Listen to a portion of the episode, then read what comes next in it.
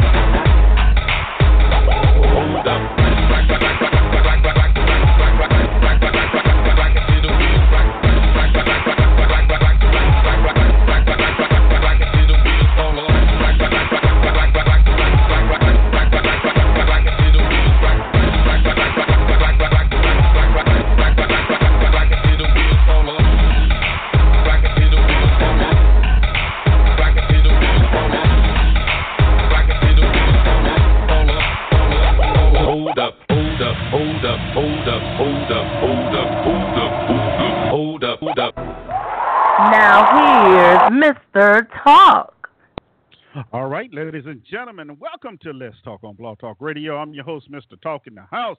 How y'all doing? How y'all doing? How y'all doing? This wonderful, wonderful afternoon. It's Friday. That's right. It's Friday, y'all. June twenty-third. June twentieth. It's June twenty-third. Yeah, June twenty-third, two thousand seventeen. Hope everybody's having a wonderful, wonderful, warm day. Oh, man, I tell you, it's, it's a great day, man. Great day. I'm feeling wonderful today. And, man, we got a show planned for you today that y'all are not going to believe. I don't know where I get that from. I, I don't know. It just shows up sometimes. But anyway, anyway, I'm glad y'all can join me. And um, like I said before, we have an outstanding show for you. So I, I'm ready to get started here. And um, I hope you are, too. Uh, first, let me get the particulars out the way. Uh, number one, if you want to um, comment or just call and listen to the show, three four seven, eight three eight, eight six two two. Once again, that's three four seven, eight three eight, eight six two two. Uh, you can email me at eric less talk at gmail dot com. And don't forget our chat room is open at www. Dot blog b l o g talk radio dot com. I mean dot com forward slash Mister Talk. Man, I don't know what's wrong with me. I don't got man. Y'all just don't know. I was hyped for the last forty-five minutes. Oh man, y'all don't know. I was getting my braids on, and I was just. It's like doing cardio around here. So if I'm breathing a little hard or talking a little funny, uh. Because I was just getting my praise on, man. There's nothing wrong with that. Nothing wrong with that. And I, I, actually, I suggest that's what a lot of y'all do during the day. Get your praise on, man. It makes your day go by just a little bit faster, to say the least. All right, so we got a song of the day for you. And, of course, we have our um, quote of the day and, you know, our many, many different topics that we have as well.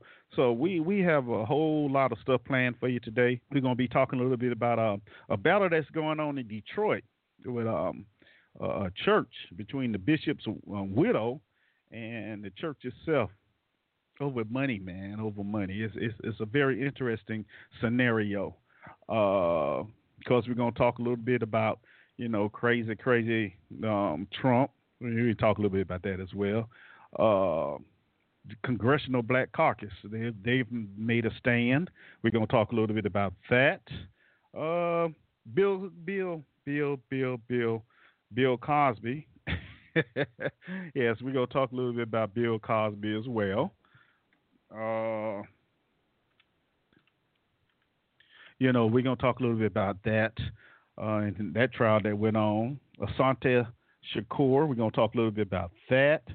Uh, the United States and Russia look like we're on the verge of World War Three, seems like, in the air anyway. So we're going to talk a little bit about that. And let's see, what else I got? Mm, a whole lot more stuff, man. I, I tell you, it's so much. I'm not even going to try and try and, and, and tell you everything, because if I tell you everything, then you you won't listen to me, right? That's right. That's right. So you know, so we we ready. We ready to get this thing going here. But before I do, let me go ahead and bring my one and only co-host in. P. Ross is in the house with me. P. Ross, what's going on? How you doing this afternoon? Hope you're doing a wonderfully, wonderfully. You know, I'm creating words now. You're doing wonderfully. Yeah, you created a, quite a few words in that intro, but it's okay. It's what you do. It's what you do. I'm doing great. Well, that is always a good thing. You know, I, I you know, I, I, I tell you, I, I drive, I drive for Uber, y'all. I, I do. I tell you, I drive for Uber, and you know, people get in the car and they be like, "Well, how you doing today?" I was like, "Well, I'm doing just great. I woke up this morning." And anytime you wake up, hey, it's a good thing. Two feet on the floor, it's a great thing. If you just wake up in a little pain, it's still a great thing. You woke up.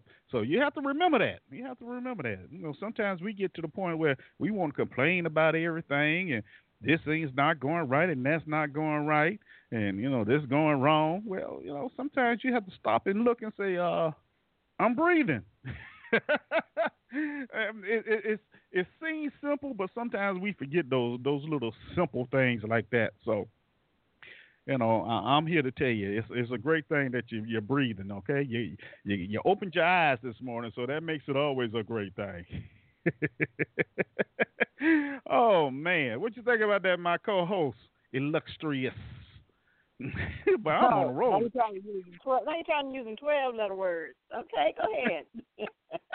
Yeah, it is always, hey, waking up in the morning be the alternative of not waking up, okay? So that's always a great thing. We have to give praises to our God, you know, just because of that fact, because he didn't have to allow us to be here. You know, and that's it. He didn't have to allow us to be here. To to allow mm. us to still be sucking in air, you know? Mm-hmm. Yeah, yeah, that's true. And, of course, some of y'all, y'all y'all be out there sucking in a little bit more than you need to, but...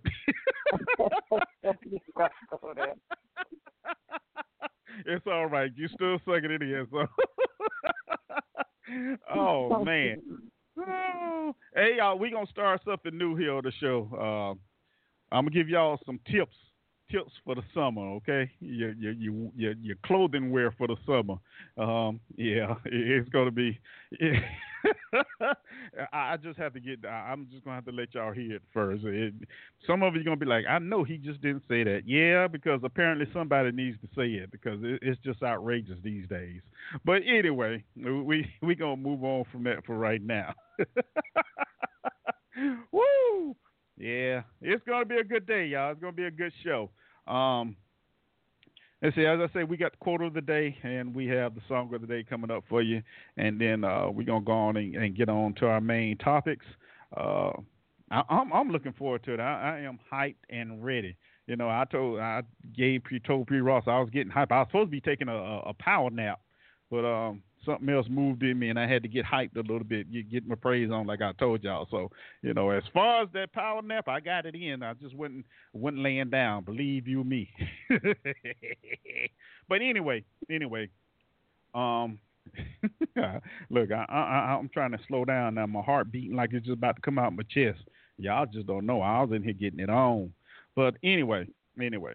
We're going to go ahead and knock this song out of the day. And this is a very, this is one of my favorite songs. It, it really is because, you know, sometimes, sometimes, you know, we make statements, but we really don't know the, the extent of, of what we're asking or what we're saying, you know. And not only that, but we don't even know how to go about accomplishing some of the things we ask for. Um, and this here is one of the basic things. And, and you hear most of the times when a lot, a lot of people are, are saying, you know, I don't feel good. I just want to be, I just want to be happy. I just want to do. Yeah, well, you know what? Sometimes you need to sit back and, and really think about what you're saying. And uh, because the, the solution is simple, it really is. We as um, humans, sometimes we just make it a little bit difficult. All right. Now, I didn't plan to say all that, but it rolled right off the tongue. Oh, this is going to be a good one today. Yes, it is. All right, y'all. Without further ado, man, here's my man Kirk Franklin. I want to be happy. I'll talk to y'all in about five momentos. The truth can hurt you, or the truth can change you. What will truth do to you? I just want to be happy, but if I keep on doing the things that keep on bringing me pain, there's no one else I can blame if I'm not happy. Wasted time, but now I can see the biggest enemy, it was me, so I'm not happy. Cry yourself to sleep, shout and raise your hands. It won't change a thing, child, until you understand. Preach. If you're tired.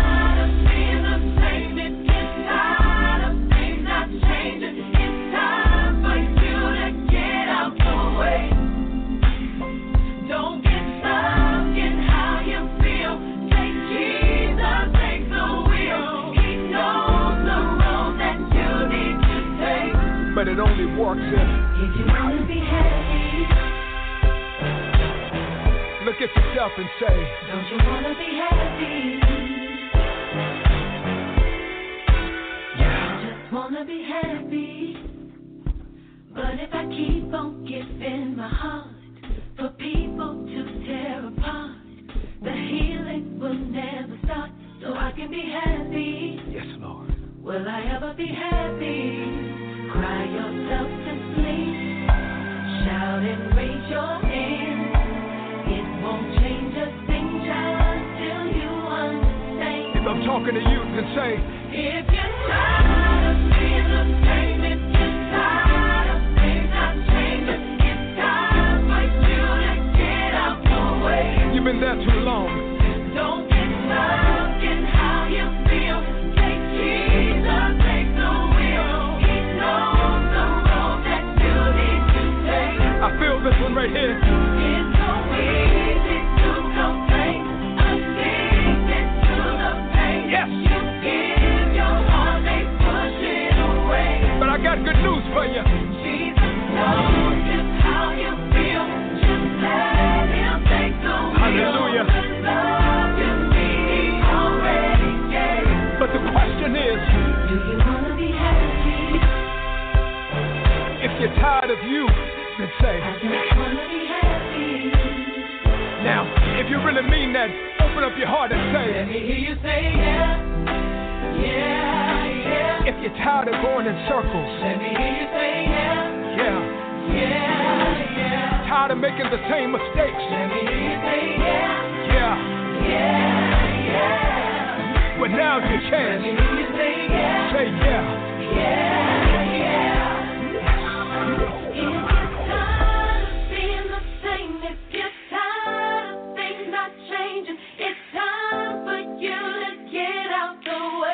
Are you ready?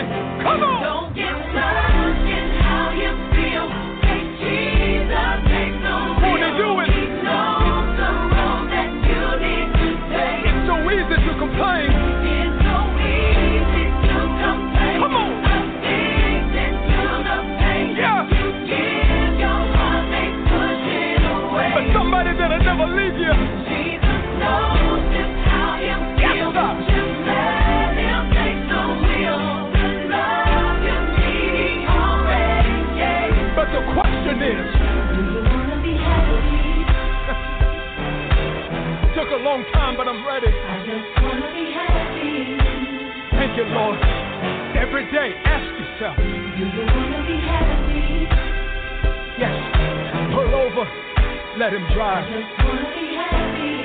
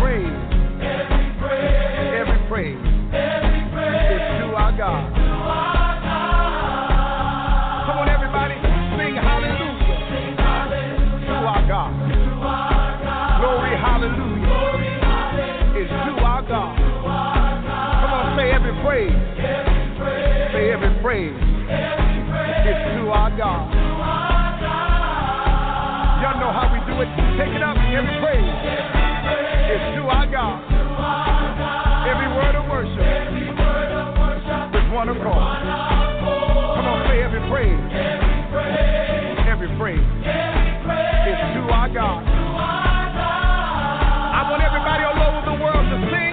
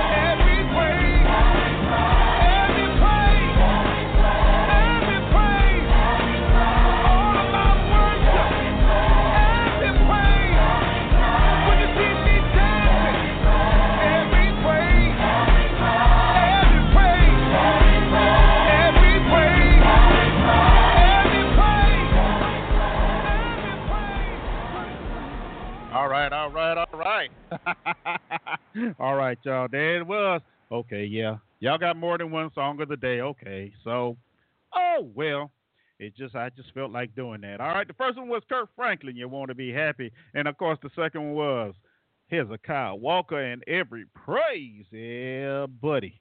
Yeah, I told y'all, man, I've, I've been getting it in today. I have been getting it in, but y'all know what though? Uh, before we move any further, you know what? I I I, I was listening to. Um, That that Want to Be Happy, you know, uh, oh man, and a couple other songs. And I, I I got to thinking a little bit. Now, what I'm about to say, this is a Mister Talk, okay? This is from Mister Talk now. Um, uh, I tell y'all sometimes when I, I get ready to do the show, I sit down and I, I start um, preparing the show to go a certain a certain way, but what usually happens sometimes is something else gets thrown at me uh, spiritually, or you know, just pops in my mind, however you want to look at it, and I just have to talk about it. I'm I'm sorry, I, I just have to talk about it. You know, it, it's funny because I'm not gonna say that yet, but anyway, anyway, you know, uh, and and Kirk Franklin's song is, is a very interesting song because it says, "I just want to be happy." And you know what the most interesting thing about it is? A lot of us, we say that, I want to be happy, but we don't know what even being happy is. We don't we don't even know how to go about being happy. We really don't. Um, you know, most of us feel we happy if, you know, we got a, a certain uh, car to drive, or we living in a certain neighborhood or have a certain job. But is that really being happy? Is that really being happy? You know, and, and The the more material things you get, you you, you assume that that's going to bring you joy and happiness. But in, in all honesty, a lot of times you you feeling worse than you did when you didn't have these things, you know, and you wonder why. Well, I'm gonna tell you why. In my opinion, you the reason why. It, it, it is. I, I'm just gonna throw it out there. You are the reason why, and it is not. It's your thoughts. It, it, it's your actions. That's what it is. It's your thoughts and your actions. Um, because, uh, once again, this is one of my many, many theories that I, I go through through the run of a day. Um, and, and and here's one of them. Uh, um, you know, we we're so busy trying to trying to do what what, what society says is, is uh, happiness. You know, we, we're trying to do what, what everybody telling us we should do, and this should be happy. Well, I'm, I'm just going to tell you straight out, no, no. And that's why I say you are the reason, because a lot of times you, you're in your own way. You are. You're in your own way. Um, me and P. Ross was talking about this earlier today, in fact. You know, sometimes, you know, the, God God sets you up for success. He really does. And, he, you know, he, he steady uh, opening lanes and doors for you to go through. But instead of you go ahead and trying to and go through the door, you too busy trying to push your way back through the doors he done closed for you for a reason. I mean, let's be honest. That's what it is.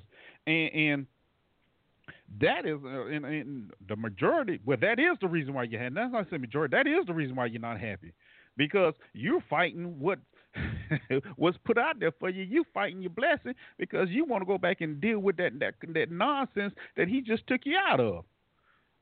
Hey, I, hey, this was not what I, I intended to say, but it's it's in my head and I got to say it now. So, happiness, happiness. It, it, it's like this: if you ever really, really, really, really, really, really, really want to be happy, number one, you're going to have to learn that the battle is not yours, okay? It's not yours. You know, things that you're battling and that, that, that come up on you in, in your life uh, that you think you can control, you have no control whatsoever over it. You don't, because it's, it's not it's not in, the, in in this dimension. It's not in this spirit, in, in this, this little uh, material world, okay? It's not. But yet, you know, until you realize that, you're never going to um, achieve uh, happiness, complete happiness, because you're going to have to get away from this material thing and, and hit that, that, that spiritual realm to where you can actually be happy. You know, you, you I, I don't know where I'm going with this. Somebody need to hear this, so I'm going to say it. All right, that that's what it is. Now, but before you can get to that point, number one, you got to be your butt still. You got to be your butt still. You know, there's another song I like to hear, Peace Be Still. You got to be still. Stop. Stop fighting. You know, stop pushing back. Stop. Stop. You know, submit to God's will, and oh, wow. your happiness and, and your happiness will follow. It's just that simple. It it, it it it sounds simple, but we make it difficult. We make it very difficult. We we really do. We really do. Um, and, and like I said, I don't know where this came from and who needed to hear this today, but it's here. It's here and it's out there. Now, I hope some of you understand. Some of you may say, well, Mister Talk, you're talking out the side of your neck, you know, with the kickstand, cooked sideways or whatever. Well, maybe I am to you. You know, and maybe the message wasn't for you. but somebody out there needed to hear it, and it was put on me, so I put it out there. So I hope I made a lot of sense. If I didn't, well, maybe it wasn't for you. I made sense to somebody. It made sense to me anyway. And, uh, you know, hey, it is what it is, all right? So with that being said, you know, and give every praise to the to the Most High, to God, man. That's, that's what you have to do. But anyway, all right. That's done and over with. We're going to turn it over to my, my co-host. I'll see what she got to say first about my little message there. And then uh, we're going to let her come on at us with the quote of the day, because she has a good quote of the day. And it kind of goes along with the message I just gave. Come to think about it. Huh, imagine that. And y'all wouldn't believe I wrote that I wrote that little thing right there as I was listening to the song. So it wasn't anything that was predetermined. It just, like I said, was put there. And, you know, as my dad used to say back in the day, um, God, you know, we have done as the Lord commanded. I have for right now anyway, so that it is what it is. All right, P. Ross, I'm shutting up now. Go ahead. I'm going to let you go ahead and do, do just put the finishing touches on that. Go ahead. Well, no, thank you. I think you got it. You said it all right there. You know, we, we're not going to be happy in and of our own carnal selves. We can go running up to everything, every material thing, you know, every carnal thing, and we still are not happy. We still have that, that, that missing part or, or, you know, that we're, we're searching for. We cover up, you know, with those things, and, and we say that we're happy, but in the middle of the night, you know, and in your, your alone time, you know that you still feel empty. You know that there's something missing, you know. So you only find that in the Lord. For me, in the Lord Jesus Christ. That now, I don't know, you know, all these other entities and gods that people worship, and you know, but for me, the one and only true uh, living God is the Lord Jesus Christ. So, you know, that's where I find my happiness. That's where I find who who who I am. That empty part of me that I didn't have for all those years. You know, running to and fro, trying to find it in in in people and places and things. You know, so, yeah, you know, you really have to search yourself, and you really have to start with you. You really have to start with you. And a lot of us, you know, whether we realize it or not, we become people pleasers. We do things, you know, to make, you know, to make people like or want to be with us or to make people love us. But, you know, The, the the the word said we ought to be pleasers of God rather than man. So, you know, and, and, and then you find your identity in that. You find your identity in who you are in that. Because the Bible says in Genesis we made we were made in, in, in, in his image. So then if we are made in his image, why are we looking for our identity in everything and everyone else instead of going back to our originators, the the, the creator, you know, of all things in the heavens and in the earth, you know. So if we seek his face and, and, and we act, you know, we ask him, like he says at, at uh, um, First Chronicles seven and fourteen, you know, if my people who are called by my name, you know, would humble themselves and pray and seek my face and turn from their wicked ways, then I will hear from heaven and I will heal their land. See, and he's not talking about the ground you go out there and walk on. He's talking about the land. Remember, we made from the dust of the earth. He's talking about what's wrong with you internally. You know, all that goes on, you know, in your psyche, in your mind, that causes you be, to be depressed and oppressed and sad and lonely and feeling whatever way you may be feeling. You know, he will, you know, turn his face back to you and heal all that ails you. But you first have to do something. You know, you you first have to recognize that he is sovereign, that he is Lord over your life, and there is nothing else, you know, that you can do to ultimately be happy. Now, I know, you know, everybody ain't going to agree with that, but, hey, that's you, you know. You know, that's you. If that's where you want to be, if you're happy where you are or claim to be happy with, with where you are, hey, I'm happy for you. But as for me and my house, you know, this is how I'm meant to put a little icing on your little on your little cake there. But anyway, yeah. Let us get to the uh, quote of the day. And the quote uh-huh. of the day simply comes from um, Proverbs twenty-two, ten, and eleven, and it says, cast out the scorner, and contention shall go out. Yes, strife and reproach that shall cease. He that loveth pureness of heart, for the grace of his lips, the king shall be his friend. So that's our that's our quote of the day. You know, you can't have all that negativity all around you. You know, and and you know, and and we since we're talking about happiness, this kind of ties in with that. If you always got negativity around you, then that's what you're bringing to yourself. You know, that's what you're bringing to to your spirituality, as some people want to call it. That's what you bring. You bring in negativeness. You always you're always going to be in a bad mood. You're always going to be judgmental. You're always going to be looking at somebody to do you in, or for you to do them in. You know, do I'm gonna do you before you do me, as they say. You know, but the second verse says, "He that loves pureness of heart," see, you're going to speak life. You're going to speak positivity. You know, because you have those things in you, and you keep those things around you. You know, but you know, when you have a negative attitude, there's always going to be contention. There's always going to be strife. It's always going to be envy. It's always going to be jealousy, because that spirit of competition is always going to be there, because you allow it to be. When you decide that that's not how you want to live anymore, then you can have the peace that passes all understanding, because you know in and of yourself, you ain't got to be in competition with nobody or nothing. You know, you're happy, you know, with who you are. And you love you first and foremost of all. And nobody is going to be able to move you from that. Nobody is going to be able to downgrade you. Nobody is going to be able to ridicule you. Although they may talk, it's just, you know, it's going to be like water off a duck's back. It's not going to penetrate. You know, you're going to be like, okay, well, that's how you feel. I understand that. But, hey, that's you. That's not me. That has no reflection upon who I am, or who God is calling me to be. So you be happy over there, and, you know, have a good day or whatever, you know, and leave them where they are. So, yeah. That's it. Yeah. Right. That's more than it. That's that's on the head right there. I mean, you, you cannot you cannot get it any better than that, put it any better than that.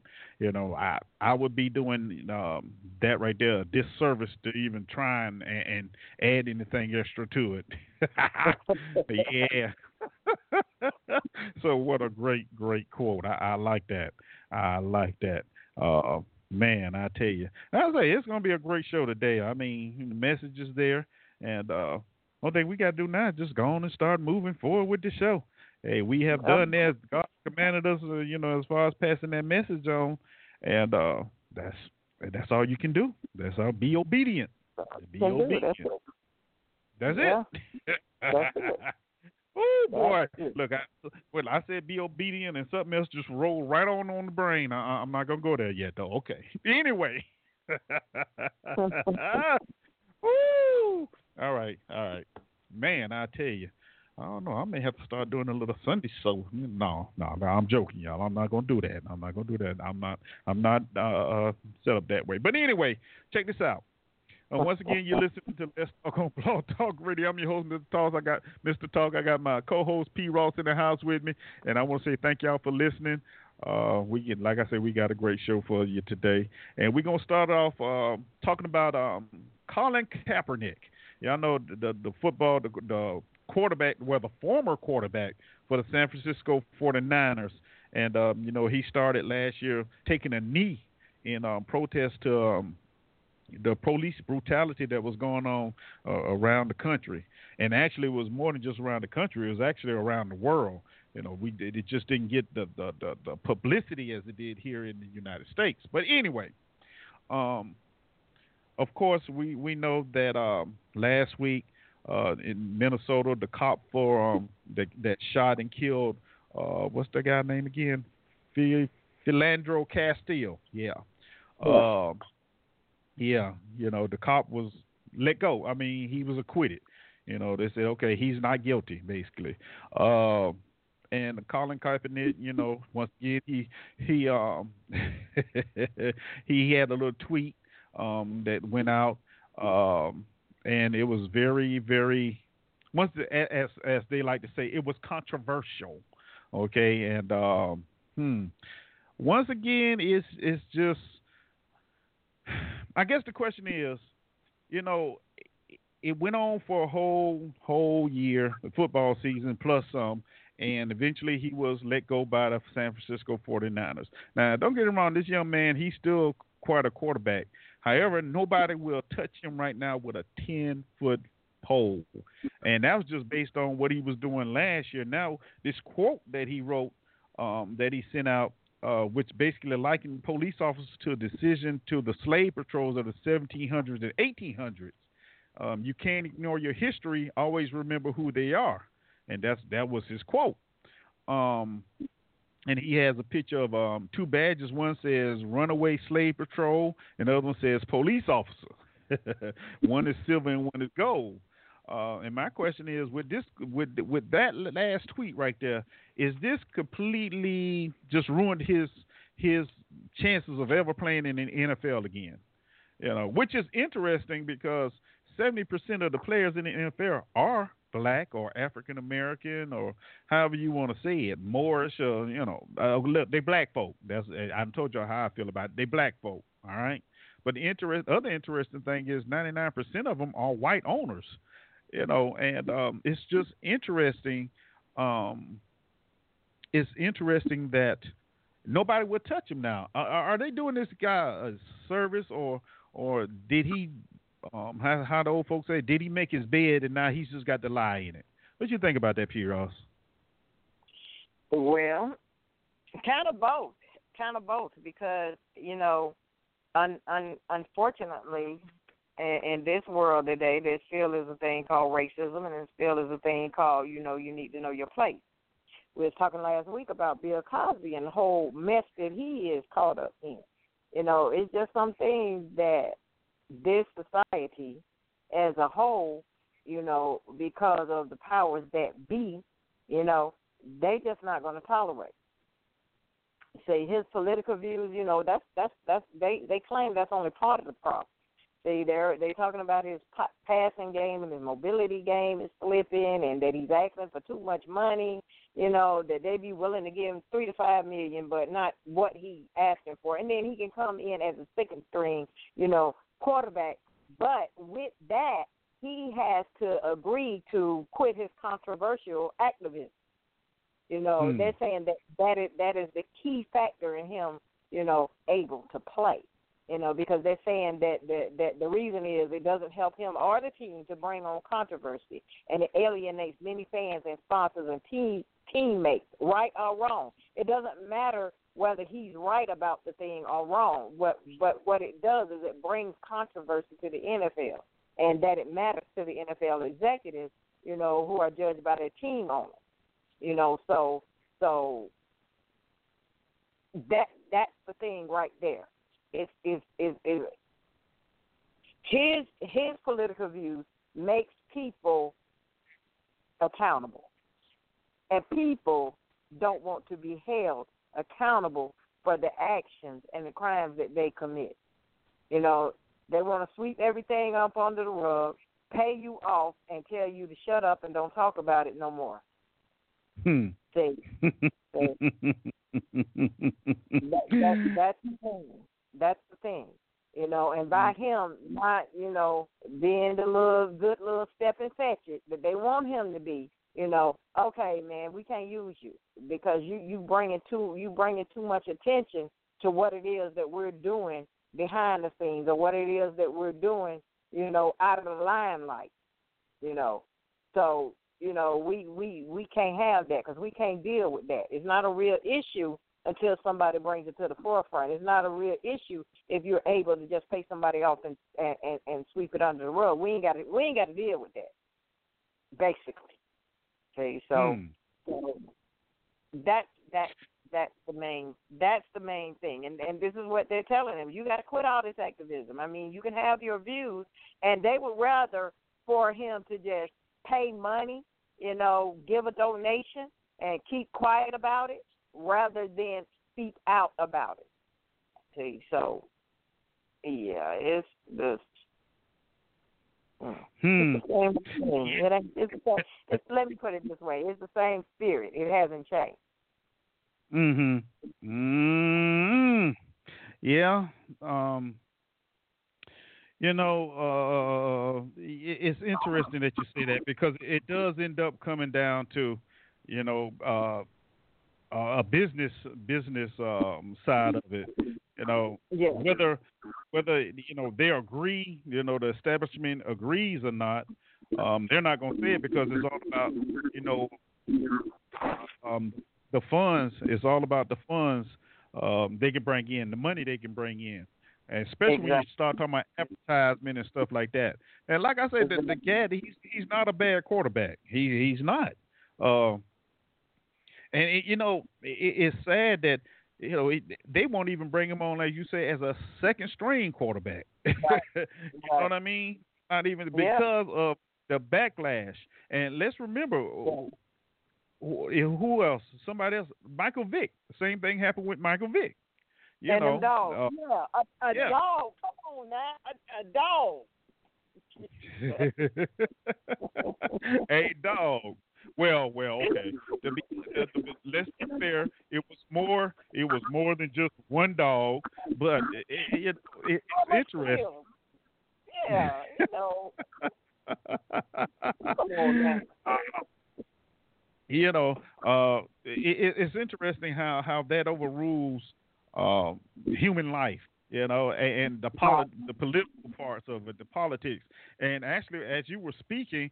Um, something just came across my, my news feed where, remember the, the um, incident in C- Cincinnati where the officer shot Samuel DuBose in the car. Remember remember that when that yeah, happened? I, I, I lived there then. Yes. Yes. I yes. do remember uh, that. Yeah. Well, yeah. well, listen to this.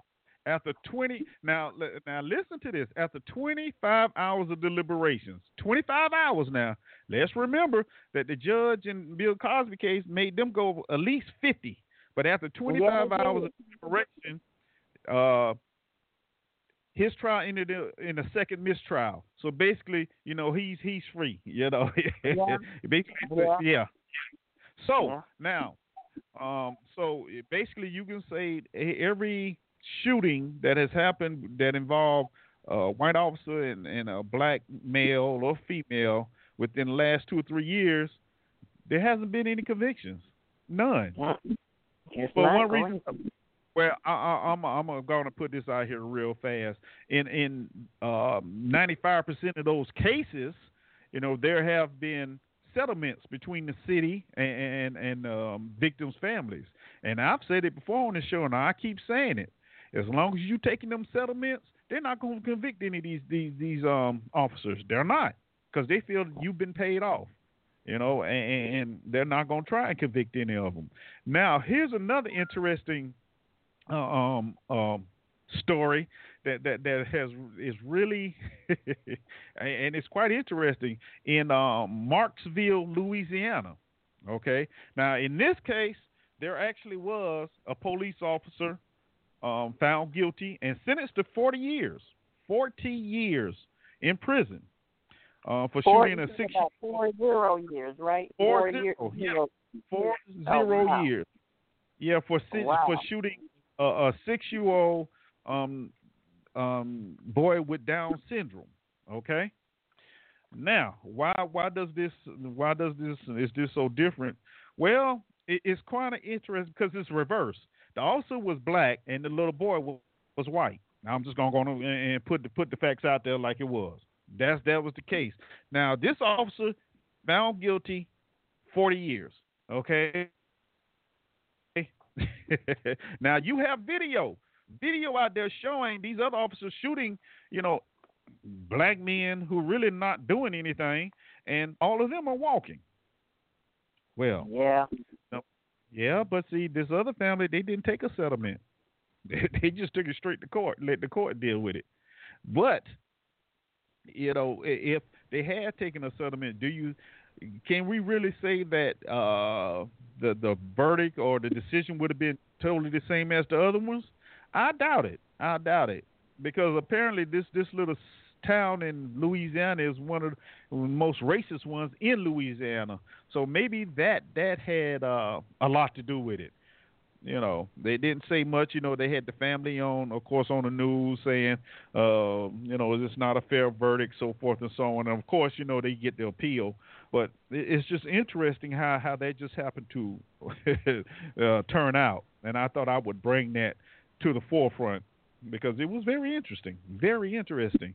Um, I don't know what you have to say, and we're gonna touch on Bill real fast, and then we're gonna move on to the next one because you know we I got a we know we got a good one left next. But go ahead, um, tell me what you think. Yeah, yeah, you know that that that that's you know in in this country that's basically the status quo. You know, did you really? Did, did, to be honest now, be honest, in in in light of and, and looking at everything else that has been going on, and and and the the the ratio of these crimes when, when these are these shootings when they happen versus it being a black officer that was a shooter rather than a white officer was the shooter and, and the different outcomes. Did you did you really expect anything else um, to be different? You know, and if you honestly answer, you know, you, no, you didn't. You, you, you didn't. We, we, we, we really don't. And, and that's the thing. You know, we have become so accustomed to being put on the back burner, rights being violated, and we have gotten into a, a, a, a mindset, I guess I should say, of accepting whatever is presented at the table. See, you know, so maybe that's why the people take the money. Well, you know, they ain't going to do nothing anyway. We might as well get paid off for it. Mm. I mean, I'm just saying, I don't know how they think, you know, but, but you know, it, it, that's a point of view, you know, that, that, that, that I look at because, you know, it's like it's, it, it, you get into a mode, uh, I, I guess I, I want to say a defeatism mode, you know, where ah. nothing nothing else is going to happen, you know, so this is the best that we can do. This is the best right. that we can expect. Mm-hmm. So, you know, that's, that's just how I see it.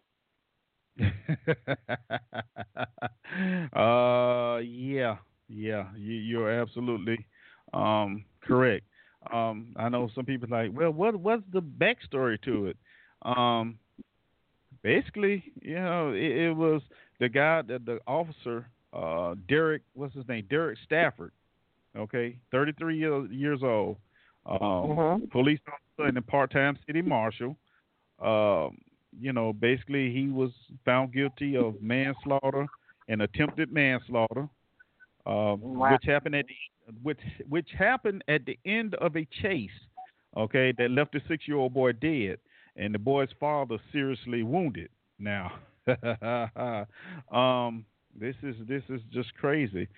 Uh, let me see, I'm getting to it. Uh, it came after the twenty-six-year-old Christopher, whoever the boy's few. You know, he led the deputies on a two-mile chase through the town about nine p.m. on November the third in two thousand fifteen. Uh, Stanford, mm-hmm. another officer, Norris Greenwood Junior fired a total of eighteen rounds at the Kia Sportage to get the, you know, killing Jeremy Martis, you know, his six-year-old son who was buckled in mm-hmm. the front seat. Um, you know, and oh wow, man, this is this is just crazy. Um. It just goes on to say how he walked out the courthouse shackled and the officer walked out the courthouse shackled and things like that. And, of course, he was sentenced to forty years plus fifteen. Of course, they'll run concurrently, which means at the same time. So, uh, yeah. yeah, he's going to do – they're going to try and make him do at least forty, you know, at least. Um, but, you know, when you look at this, because um, it doesn't mention anything about, as I mentioned before, a settlement or anything like that. Um, but – the father was driving, okay? How with the kid in the car. Yeah, with the kid in the car, and the officers had no idea. You know, in the car. Mm-hmm. Right. Now, the question is, what happened to the other officer? You know, I, I don't see anything right here where it says the other officer was even put on trial or what have you, but it said in here that both of them fired a total of eighteen, eighteen rounds. Uh, I guess the other one, he hasn't been put on trial yet. Yeah, that's what it was. He hasn't been put on trial yet. But um, he took the stand. He took the stand in his own defense, telling jurors that he never saw the boy in the passenger seat. He never saw him, and he only opened fire in self-defense. Um, the prosecutor said the video shows the driver of the S U V had his hands up when officers fired. Okay, so we've heard that one before, haven't yeah, we? Yeah, we didn't heard that before. Yeah, and that yeah. really didn't matter. Um, yeah, Stafford said he yeah, never. I was gonna say that. That, yeah. That.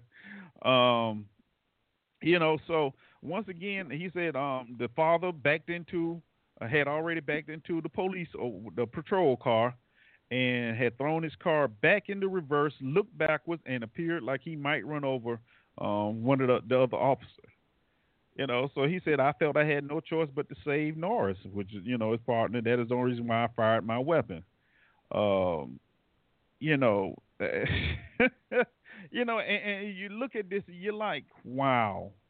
You know, so what makes this story different than any other ones that we, we've come to? They had uh, the same be, be similar, yeah, they had the same similar characteristic, the same similar yeah. scenario.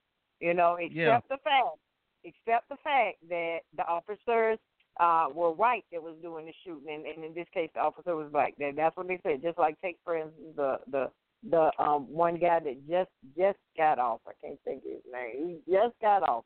Juan somebody, and he said that, and he shot the man. The man said, "Yeah, I got a, I got, I have a gun," but you know, and the man yeah. had a permit for it. He just opened up fire, and just killed the man right there. Yeah. Seven right. times, shot the man seven times, you know, and got off. Mm. And got off. And aside, the, the the side story to that is you haven't heard anything out of the N R A. Nothing. At all. Nothing. At all. And and, and Castile was a licensed, registered, registered, um, yeah, gun weapon. holder. Carry a yes. weapon. Yeah. See. But See, yet, you, so, the M R A is just as quiet as they want to be. Just quiet. But, y'all, let's not forget. See, there's a lot of backstory to a lot of stuff that's going on. Let's not forget that in the sixties, when the, the Black Panthers started carrying weapons, that's when all these, these um, gun regulations begin to get passed. So let's not uh, um, confuse the point that a black man with a weapon is a threat. Okay, no matter whether you legally carrying or not, you are a threat. Now, in most states, if you are a licensed carrier of a weapon, you know, you are required to inform the officer that, yes, I am a licensed. He should ask you where the weapon is. You know, is the you know where are the, where's the ammunition? Because you know you're supposed to have one in one spot and something and ammo in a different spot. And that's it. You know, and in this case with Castile. Let's remember he had also asked the man for some identification, you know. So, you know, all of a sudden he hears, "I have a weapon," and he just freaks out. And that's basically what it, it rounded out to. He freaked out. Yep. You know, you know, he freaked out. Yeah, that's exactly so, that's exactly what they say happened. Yeah. So the question is this: Are, are officers are they do they need more training? Uh, do they need, uh, I don't know, what is it? What is it? Or is it just, let's be honest, it's just more gentrification, uh, uh, another way to say, let's get rid of as many of them as they can, the ones that they don't that don't shoot each other, we'll take care of that for them.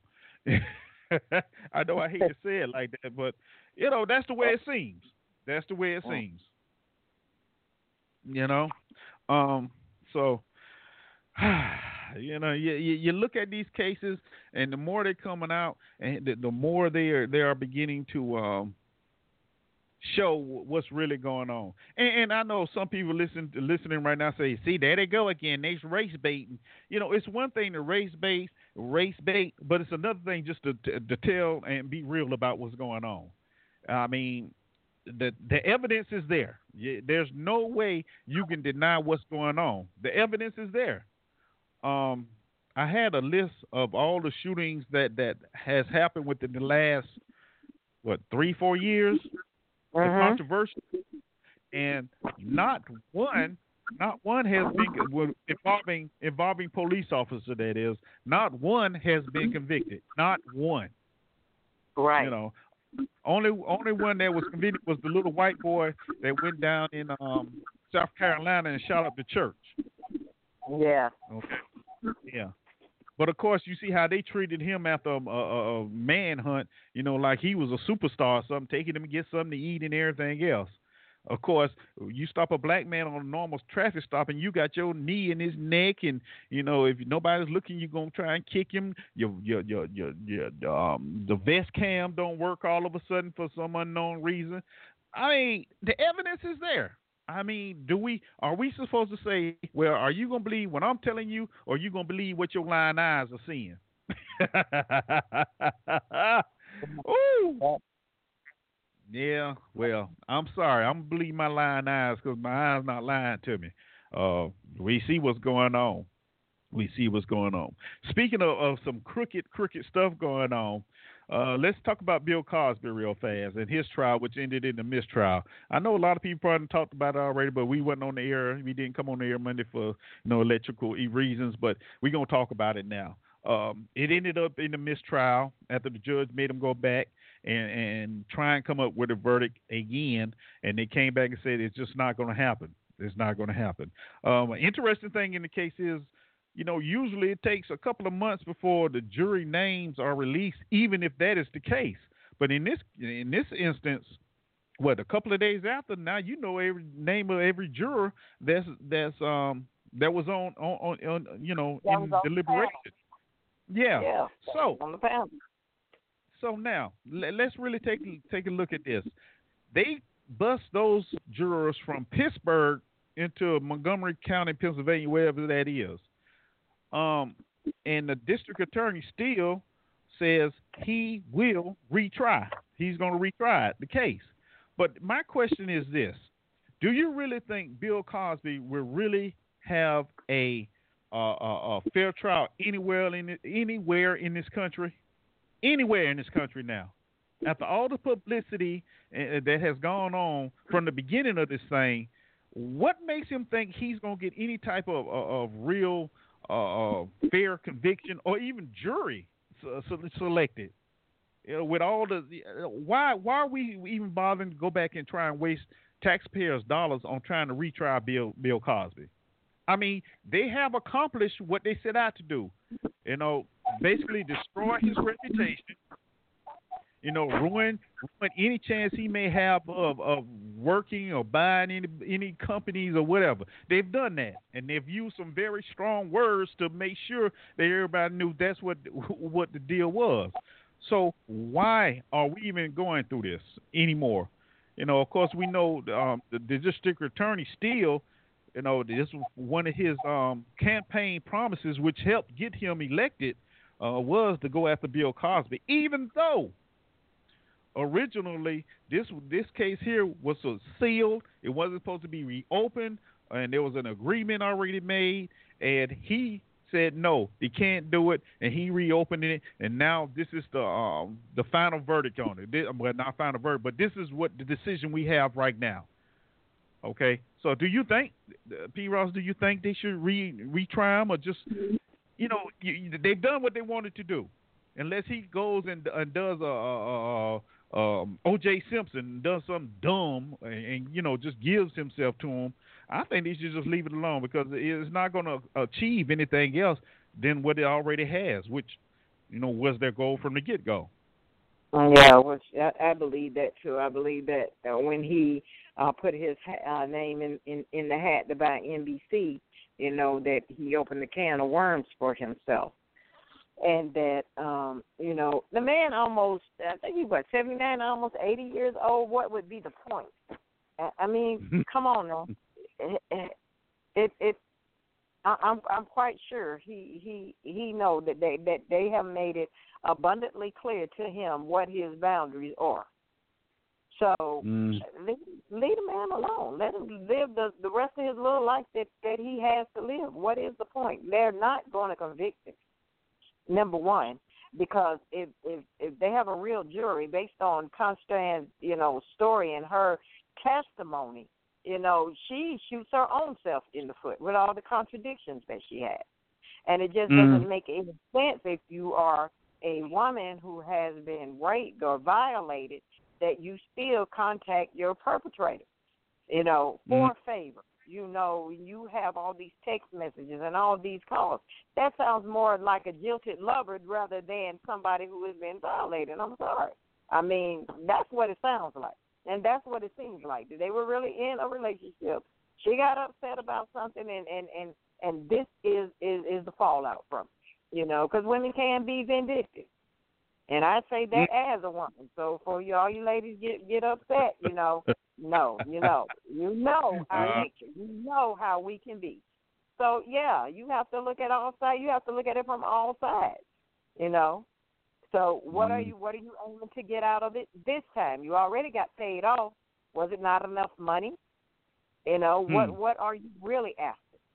You know, and then mm. again, you know, you just might be a, a, a puppet, you know, in a ploy. We don't know. You know, who's mm. pulling who's pulling her strings? You know, so we, we you know, if we're going to look at it, let's look at it from all sides, you know, and, and, and get down to, to what the real motive is in prosecuting this, you know, eighty-year-old man all these years later, three months or two months before the statute of limitations was going to run out. You know, hmm. I mean, it's it's just, you know, hmm. it just behooves me, you know, the, the duplicity of it.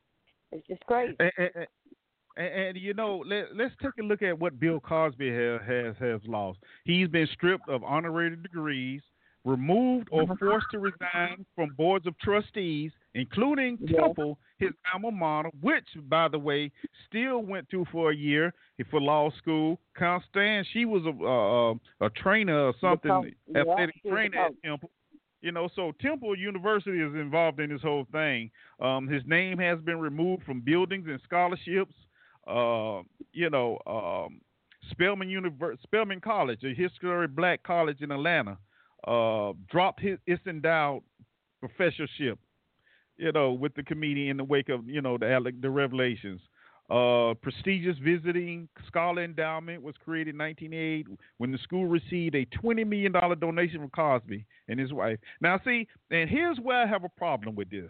Okay, so, and, and the, the reason why I'm reading all this because as of today, the University of Missouri has um, re- stripped um, their their honorary um, degree from him as well. But anyway, you know, and here's what's so interesting about this. Y'all stripping all these degrees and taking his names off, but none of y'all giving his money back. Yeah. Okay. You know? Okay. Yeah. Yeah. Yeah. We can yeah. take your name off, but you ain't getting your money back. Oh, no, wait a minute. Hold up. You know, all right. Well, you know, that was part of it. I gave you my money, so you know, you put my name. So since you're taking my name, give me my money back. Give me my twenty. Give me my twenty million dollars back. Yep. Yeah. Give me my money that back then. That ain't gonna happen. You know, look, look. I, I'm I'm gonna be a little mean now and facetious, but and everybody who received a scholarship because of my money, tell them give me those degrees back as well, or pay me my money. I know that, that, that that's being a little mean, but I mean, let's let's be honest. You stripping this man, you know, once again, uh, fallout, fallout, fallout. But it look like the only one who's really suffering is Bill Cosby. Yeah, you know, uh, yeah, he's the only one who's really suffering. Um, well, I guess Bill Cosby and his family. I guess you say that, and his family, but yeah. You know, it, it, and I've said this before about the money. You know, you taking my my, my name, give me my money back. Uh, so this this was a, a a set a set thing because it, let's let's look at it. And, and me and you talked about this, P. Ross, in, in the case of the fifteen-year-old girl that says um, she was at the Playboy Mansion with Bill Cosby. Well, in that case, mm-hmm. don't. Don't we feel Hugh Hefner should be under some kind of charge? The girl is fifteen years old and she at the Playboy Mansion. Now, don't tell oh, me, yeah. you know, everything was uh, was hunky-dory at the Playboy Mansion. You know, who Hugh Hefner, you know, the ultimate uh, gigolo white guy with all the bunnies. Come on now, fifteen years old, what's she doing at Playboy Mansion? No alcohol was around. You know, the, uh, there was some sex games going on somewhere. So why was she at the Playboy Mansion? Why isn't Hugh Hefner um, under, under some type of uh, – but see – and here's another interesting uh, um, twist to this whole thing. Bill Cosby, it seems like when these charges came out, everybody ran and hid, except for um, Felicia Rashad, Rudy. Um, I forgot the girl's name. But, you know, other than that, everybody else ran and hid. Yeah. Haitianite. Yeah, yeah. That's his name. Yeah, yeah. But uh, everybody else ran in hid. You know, uh, we got to disso- di- dissociate ourselves with Bill Cosby now. You know, we can't afford to get. Why not? Why not? You was you was happy to be on this show. You was begging to be on this show, or, or you know, or, or be in concert with him, or when he was doing his his comedy. But now everybody running and hiding. Why? Why? The only one, the only one that's not running and hiding, I would say, and I applaud him, is D L. Hughley, and I love him because he he just speaking it as he is, you know. So, um, if Bill don't do it, I say Camille, hey, don't get you an attorney and all these universities that's taking your name and and taking all these little honorary degrees back. Hey, sue them and give you your money back. That's right. Tell them you needed to pay your legal fees. Oh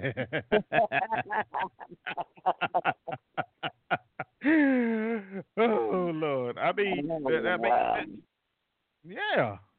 I mean, that that that that is basically um, the fair thing to do, I would think. I, of course, we know there's nothing fair about it, um, you know. And you can tell it was it was set up. They wanted to convict him, as, as they tried as hard as they could to get a conviction. But uh, somebody on on there was like, "No, nah, this is not making any sense at all." Um, it was. So, and it was. Yeah. So now here's here's another stickler um, about this whole thing. Um, the prosecutor wanted all thirty-three of these women to testify. Okay, and the judge was like, "No, nah, this is not going to happen. We're not going to do that." Um, So what what what different was it going to be? Because if you remember when the stories first came out, they were all basically identical. Now you're like, okay, you, you don't think you don't think something is just a little would be a little bit different, but the stories are all the same. Now I'd say maybe Bill, you know, maybe Bill got away with a couple. Okay, you know, back then. And, and once again, now I'm not making an excuse, y'all, but what I'm about to say, if you really think about it, makes sense. You're taking and placing twenty-first century morals and values, and you're trying to use them to justify something that happened in the nineteen seventies or uh, whatever, nineteenth, twentieth century uh, morals and values in Hollywood. In Hollywood, that was known. Known for things like Quaaludes, L S D. Heck, the military was shooting soldiers with L S D to see what effect it had on their brains. The military was doing it. You know? And, and, and to be honest with you, you want to know how L S D actually got out into the public? It was a soldier that they tried it on, and it, it, it didn't give the, the proper, uh, um, he didn't get a proper response. So, you know, they went ahead and kicked him out the military. But he hadn't figured out what it was, so he took it and started selling it out in the in the um in the, on the open market. And that's how L S D got out here. That's how L S D became such a a, a high uh, in in the um in, in, in, in, in, yeah in the seventies. And to add to that, um, one of the boy named um Earl, what is it, Erkman? One of them. The, the one guy, I forgot his name, but he was throwing parties in, in, in Pennsylvania, once again, Pennsylvania, and this guy, he was so set on trying to prosecute these folk, he would sit outside the house and wait till they had the parties and try and raid them to catch them. So, you know, once again, you know, that was the norm back then. But yet, but yet... we want to take and put twenty-first century morals and values on something that that was just as part of the scene back in um, back in the seventies, where everybody was. I mean, let's be honest. If you went into something back then, then you were just considered a square. And we know. Let's not be be be um, naive about it at all, because it was it is what it is. But hey, that that that's my take, and you know, you know, y'all heard my co-host take. I see somebody got their hand up, so I guess they want to chime in on this real fast. So we'll let them in and see what they have to say before we move on to our next next uh, topic here. All right, All Triple right. One, welcome to the show. Who do I have here? Hey, it's Beasley. Well, hello, Mister Beasley. How are you, sir?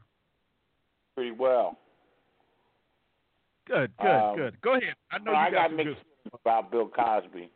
You know, some okay. of those women, you know, they're thirty years late, but, you know, there's a whole lot of smoke. I hope he gets out. I hate to see his, you know, the stress and everything that he's going through. You know, I hate to see that happen with an old man like that.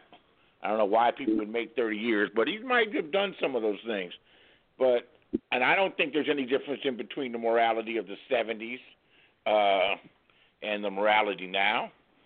Drugging women has always been wrong uh, and frowned upon.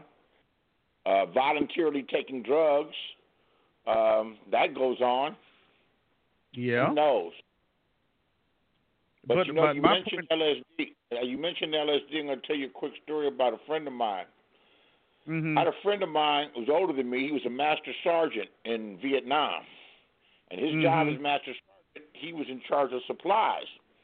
And the only person he answered to was a colonel. And a colonel was really important as far as supplies. So naturally, my friend had access to everything. And he said he sold everything, and he sent a lot of money back home, right?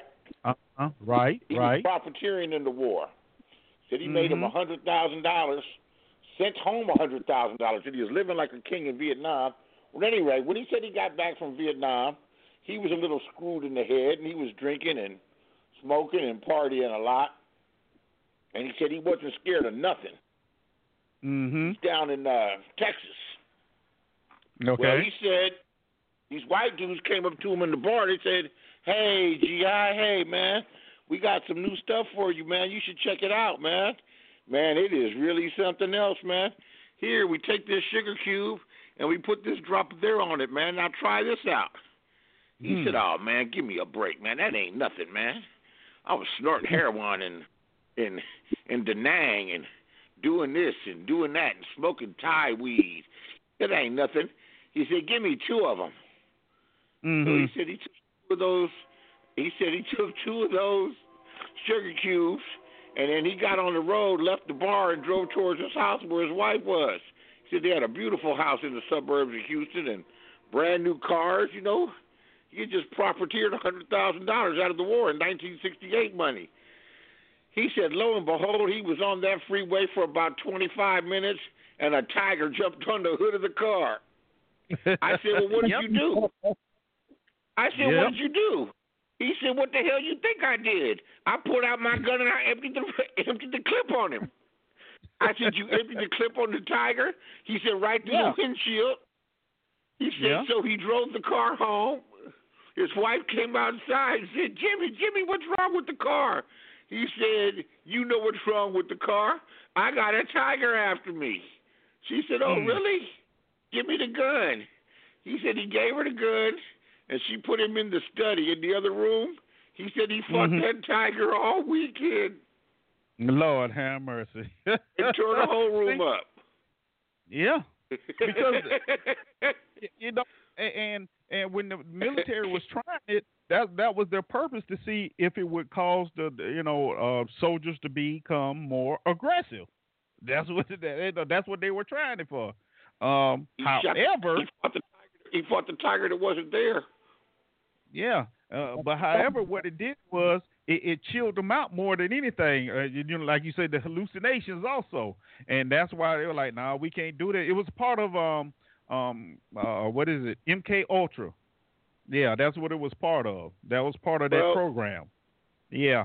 You know what? He said it wasn't given to him directly by the military, since they were through the bar. But who knows? Those guys could have been connected to the military. Of course. Yeah. He said it was a military bar that he was at. Yeah. So yep. who knows? I just thought yeah. it was so funny. I know it is, and, and there's more stories about it, you know. And, and thank you, Beasley. You know, I'm gonna go ahead and put you back in the queue for a moment. All right. Because there's more stuff I want to talk about. Like that, that was a very good, good that was a funny story. It really was. And a lot of that went on, though. It, it really did. A lot of that went on. So, you know, and, and my point is, you know, uh, I guess back to Bill Cosby, yeah, you know, you take a look at L S D and then you talk about uh, uh, Benadryl. Yeah, well, uh, I don't know. I don't know. Maybe I'm looking at it wrong, but that's the way I feel. You know, this, this it just uh, something doesn't smell right about it. You know what I mean? Um, Oswald, Stanley Oswald Owsley, I think that's the guy's name was. Yeah, Stanley Owsley. Uh, uh, yeah, but anyway, yeah. Um, and come to find out, out there with Beasley, uh, the San Francisco area, he started San Francisco area hippie movement. Yeah, during the sixties. Yeah, yeah. But anyway, anyway, so uh, yeah, you know, so that that's what that was going on. I see somebody else want to comment on this as well, so let's bring them in, give them a chance. All right, Triple One, welcome to the show. Who do I have here? Hey, Eric, it's Joe. How you doing? I'm doing good, Joe. How are you? Okay, okay. I just heard you mention Benadryl, and I thought you were going to talk about it. I don't know about that drug. What's that drug do? Well, I mean, that was Bill Cosby said he gave um, Constance some Benadryl, you know, and she said it incapacitated her to where he was able to do, you know, whatever he wanted to with her. So what you think about that? Uh, so it's, that's not the regular date, uh, date rape drug then, huh? Well, it was back then in the seventies, apparently. Oh, Bill Cosby. Uh, well, I don't know about the allegations against Cosby. I mean, where there's a, where there is a lot of smoke, there may be some fire, and right. Who knows? He might have done some of the rapes that he's accused of, but I wouldn't be surprised if a lot of women came out of the woodwork just to see if they can get some money. But to even rape one woman, using a drug to incapacitate her, to make her feel as though she's a zombie, and so that he can do anything he wants to her. That is a crime, and he should pay for that. But if any, okay. but if any women are coming out and um, and making false allegations against him, they should be held mm. accountable for that too. Mm. Okay, I, I, I see your point, Joe. I, I really do. I see your point on that, and I'm not. Okay, Joe, I'm going to have to put you in the queue because you got a lot of noise going on, all right? Okay.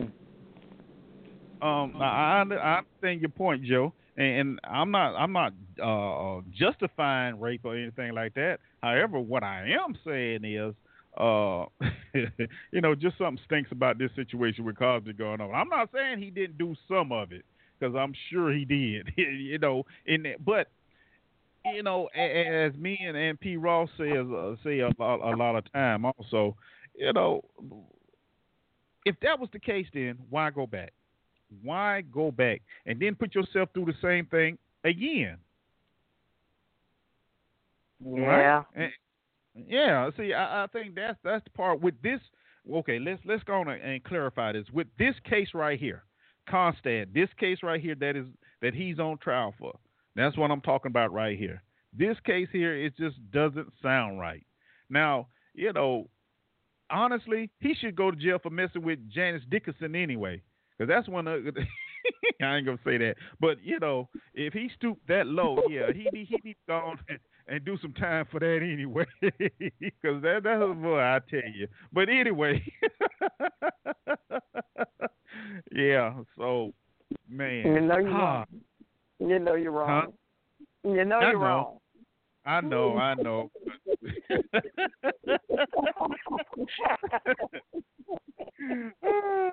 I mean, but really, man. Oh, Lord have mercy. You know you're wrong. Yeah, moving and on, I, moving on. oh, no. Hold on. Hold on. Wait a minute, Joe want to get one more thing in real fast. All right, go ahead, Joe.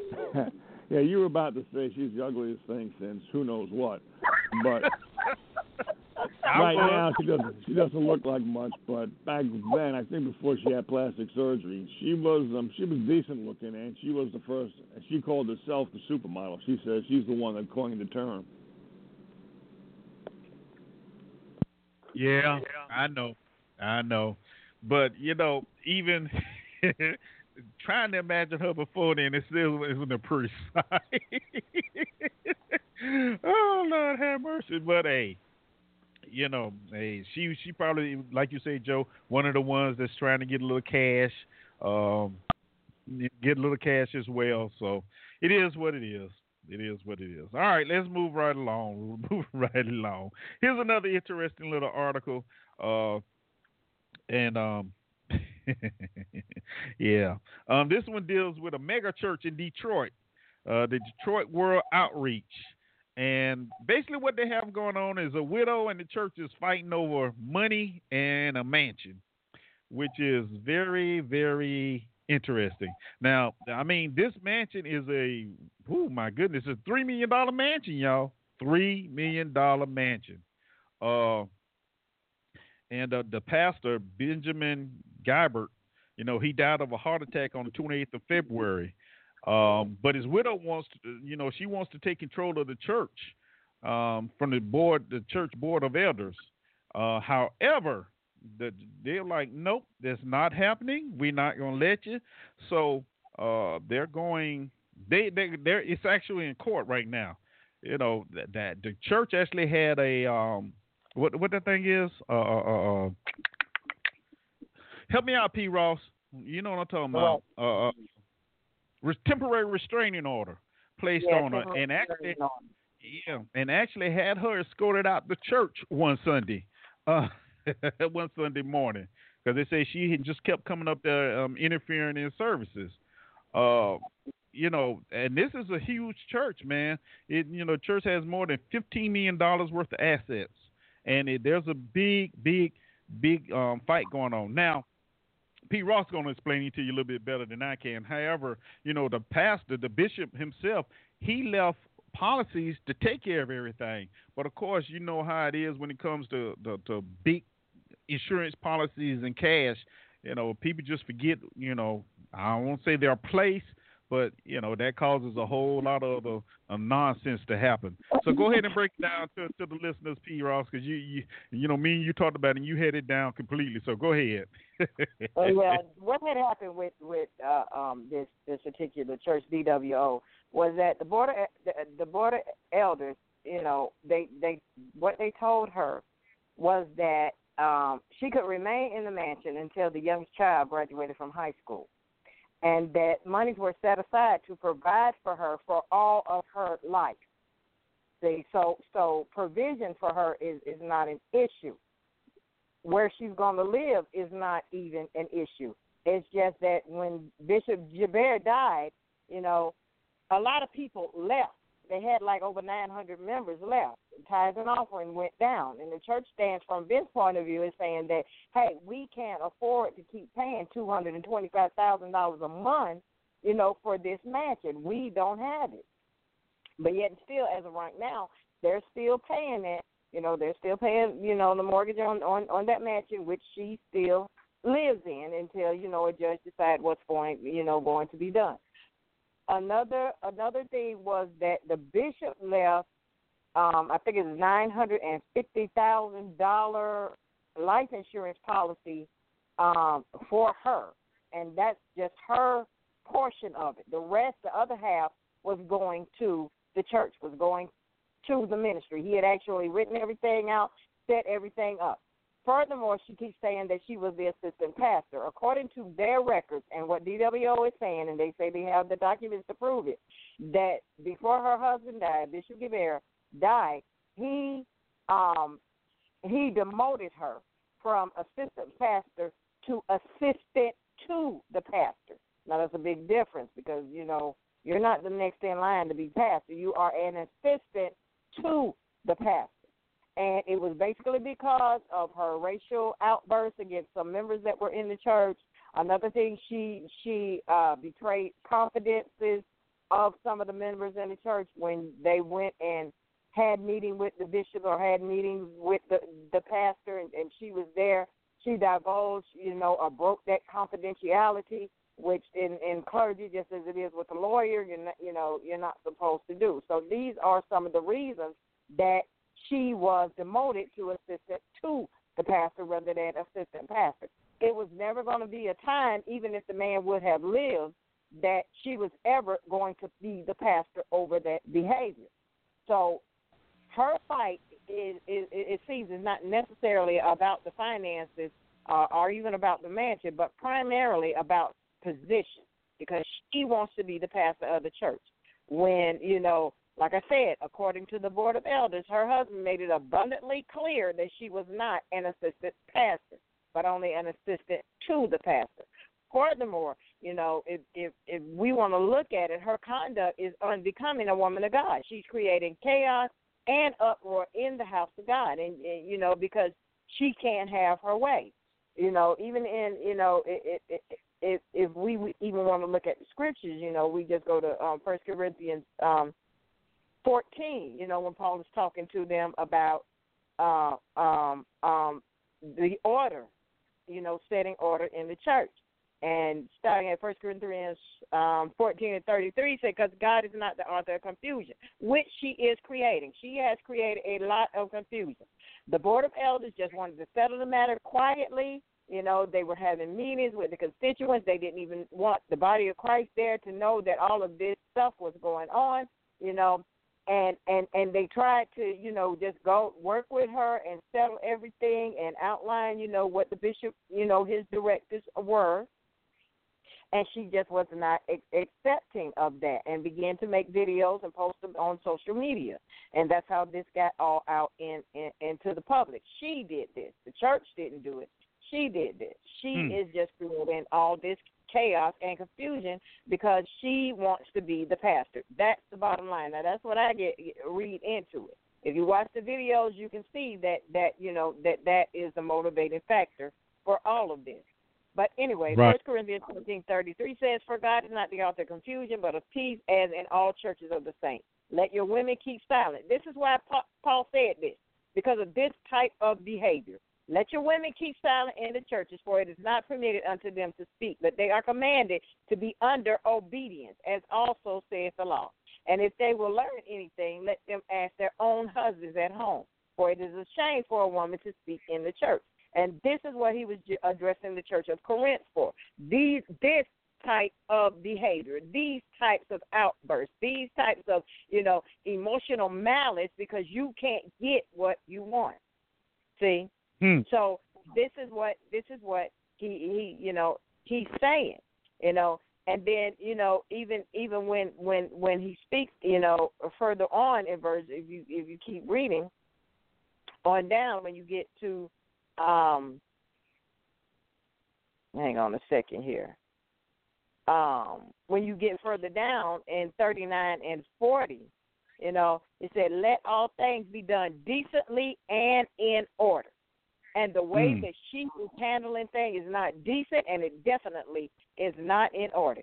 It would have mm. been better if she had just been silent, like he said, and if she were being slighted.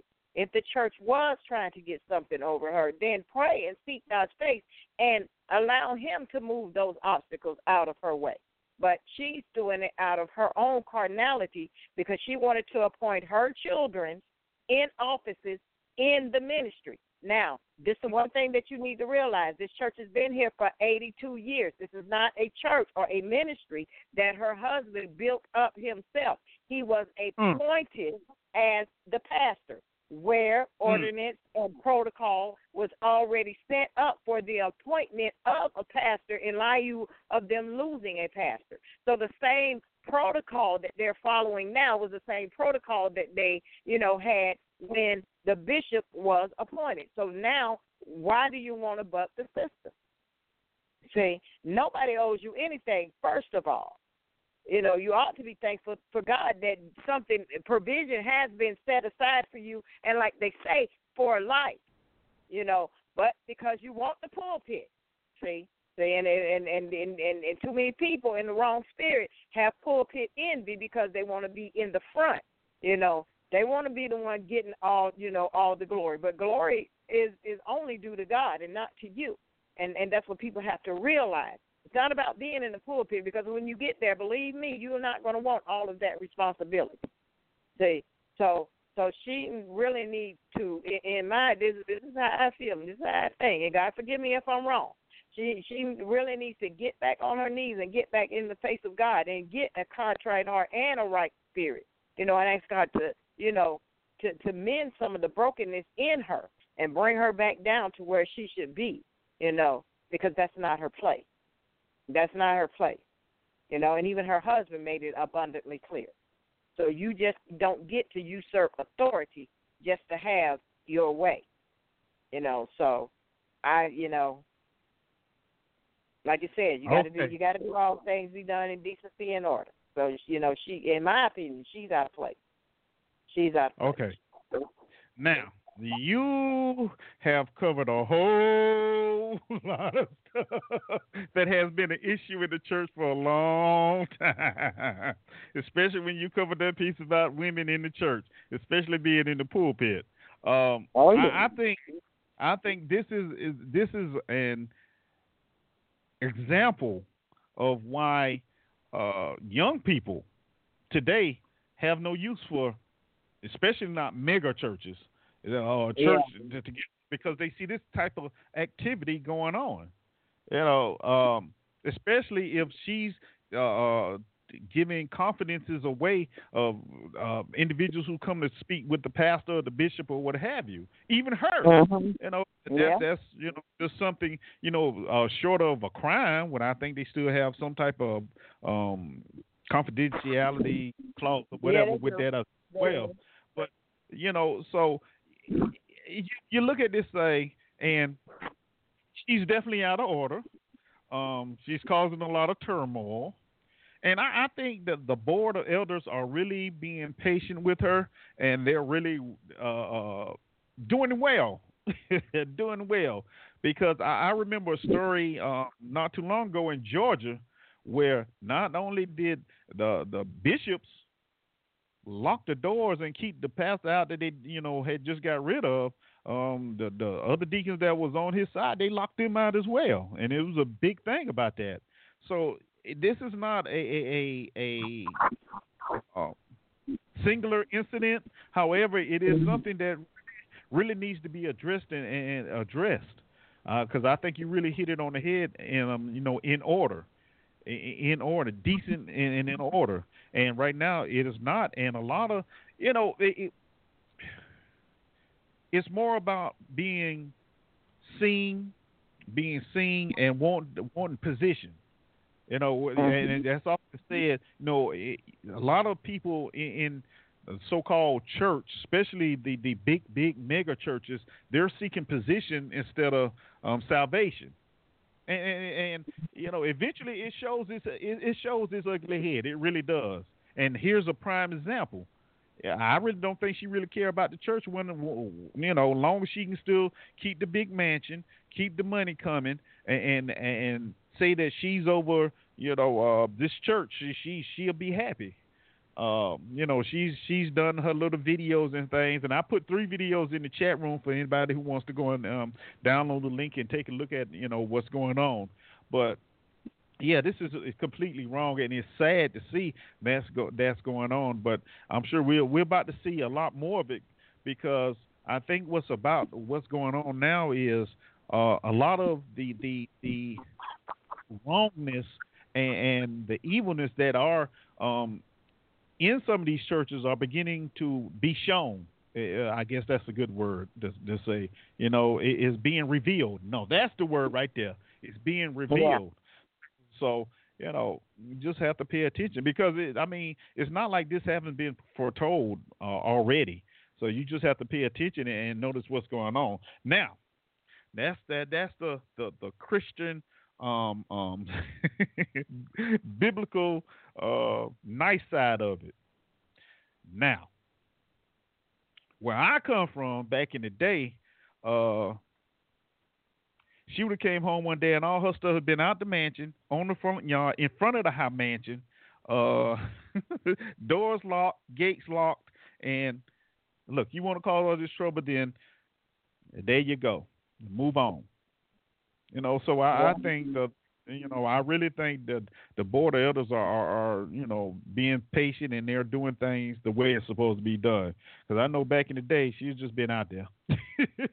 And that's all I'm going to say about that. She would have been out there, way out there, you know. Um, it's interesting, though, because I, I would like to know what her background really was, you know. And I guess just out of curiosity, you know, did she come from a low-income background. I'm not going to say a, a, a hood rat, so I'm going to say a low-income background. You, you know.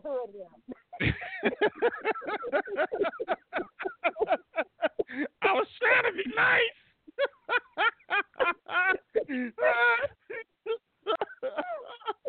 All right. You just right. It. I mean, you just put it out there. uh, you know, and, uh, you know what, what? You know what was her frame of mind growing up? I, I'm just wondering. You know, to where she she at this point now, to where she just feels that you know she has to act this way. You know, over over over. You know what? It kind of goes with what I was talking about at the beginning of the show. Um, Want to be happy? You know, maybe yeah. she feels that she needs to be happy. And she just out there in left field. That's why I was wondering, you know, and I'm going to say it just like I was thinking it, you know, was she a hood rat? And he came and got her, found her somewhere, cleaned her up and, you know, taught her little things here and there. And now, you know, when, when it's time to, um, you know, now when, when everything is, he's gone, she's reverting back to what she was, you know, gold digger hood rat. Now, I'm sorry, I'm not, you know, I'm saying maybe. I'm not calling the woman out. Well, I guess I am. But anyway, you know, that's just my take on it, okay? I'm, I'm going to leave it alone at that because I, I don't understand it, though. But Joe got something he want to add to this. Let me go ahead and bring him in real fast. All right, Joe, go ahead. Yeah, you were mentioning happiness. Now, I don't remember uh-huh. if it was on your show. Maybe it was on the Emperor, uh, Empress show. But I forgot the guy's name. He used to, well, he had a big fight with Beasley about a year or so ago. But he mentioned something which I thought was, in its simplicity, was kind of profound about happiness. Because the discussion at the time was about happiness. And it's to um, enjoy, um, want what you already have. A lot of people have aspirations to attain something which they believe will make them happy. But in reality, it won't make them happy. They'll get what they uh, were looking for, and then they'll look for something else. They'll look for the next shiny bauble because they don't know what it will take to make them happy. So people have to really um, look inside themselves and try to find out what in reality should and would really make them happy. Because a lot of times, most people, I think you'll probably agree, when they're looking for happiness, they're looking in all the wrong places. What do you think? Yeah.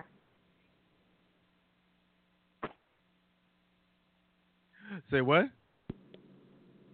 He said that most of the time when people are looking for happiness, they're looking in all the wrong places. I, I just say, yeah, they are. Most, for the yeah. most part. Yeah, well, not for the most part. Yes, they are. Yeah, you know, it's like looking yeah. for love in all the wrong places. People don't know what yeah. it takes to really be happy. And a lot right. of times when people just settle down, sometimes the more, the poorest people are very happy, and sometimes the richest people are very happy. And you just have to have, I guess, rational expectations about what it is that's going to make you happy. There was a time when for the nation as a whole, for people in general to be happy, what they really wanted was to be married, have kids, live in a good neighborhood, and save money.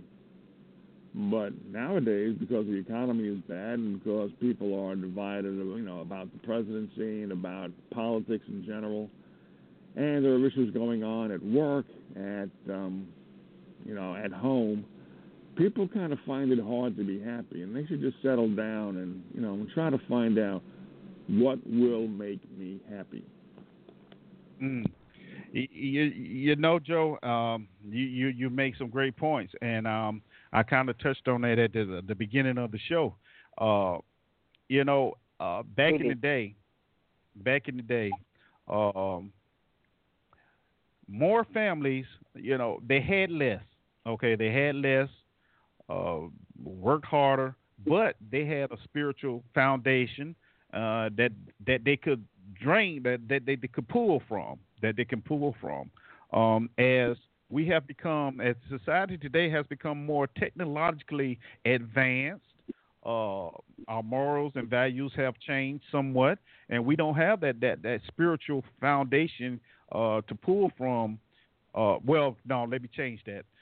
A lot of families no longer uh, look toward a spiritual foundation to pull from. I'm not going to say it's not there because it is, but they do not look for that anymore because they have gotten caught up in the materialistic uh, uh, view of what makes supposed to make someone happy.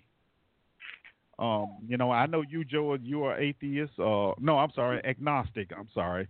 So, uh, but you do believe in a um, a deity. You do. So, you know, you have that to pull from.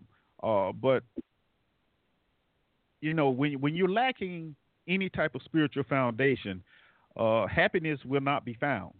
I don't care how how much money you have, how much big your house, how many cars you have, how many degrees you have, because you do not have that foundation that is going to sustain you. Uh, you're just basically spinning your wheels going in circles because, you know, you're going through doors, you're, you're closing doors, you're going back through the same doors, you're just going in circles because you, you have no guidance. And there's no way for you to uh, achieve peace within. Um, so I think in order for you to be happy, you got to have that spiritual foundation, and, and that would help you find uh, the elusive happiness that, that everyone seeks. I mean, that's my opinion. Go ahead, P. Ross. I know you got a little to add to it.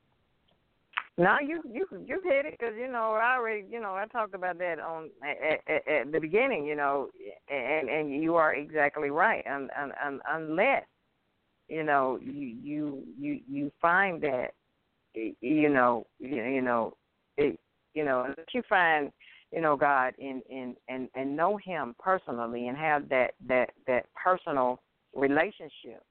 You know, and allow Him, you know, just basically die to what you want to do and die to your will and die what you, you know, think, how you think and how you see things. You know, P, you'll never have peace because you're still going to be spinning your wheels. You're still going to be running around in, in circles thinking that, that you can do it. I used to tell my kids this. I tell my kids this some years and years ago. I say, you see, y'all keep doing the same thing and expecting different results. That's like having a cake recipe and you keep following the recipe and the cake keep coming out nasty, you know.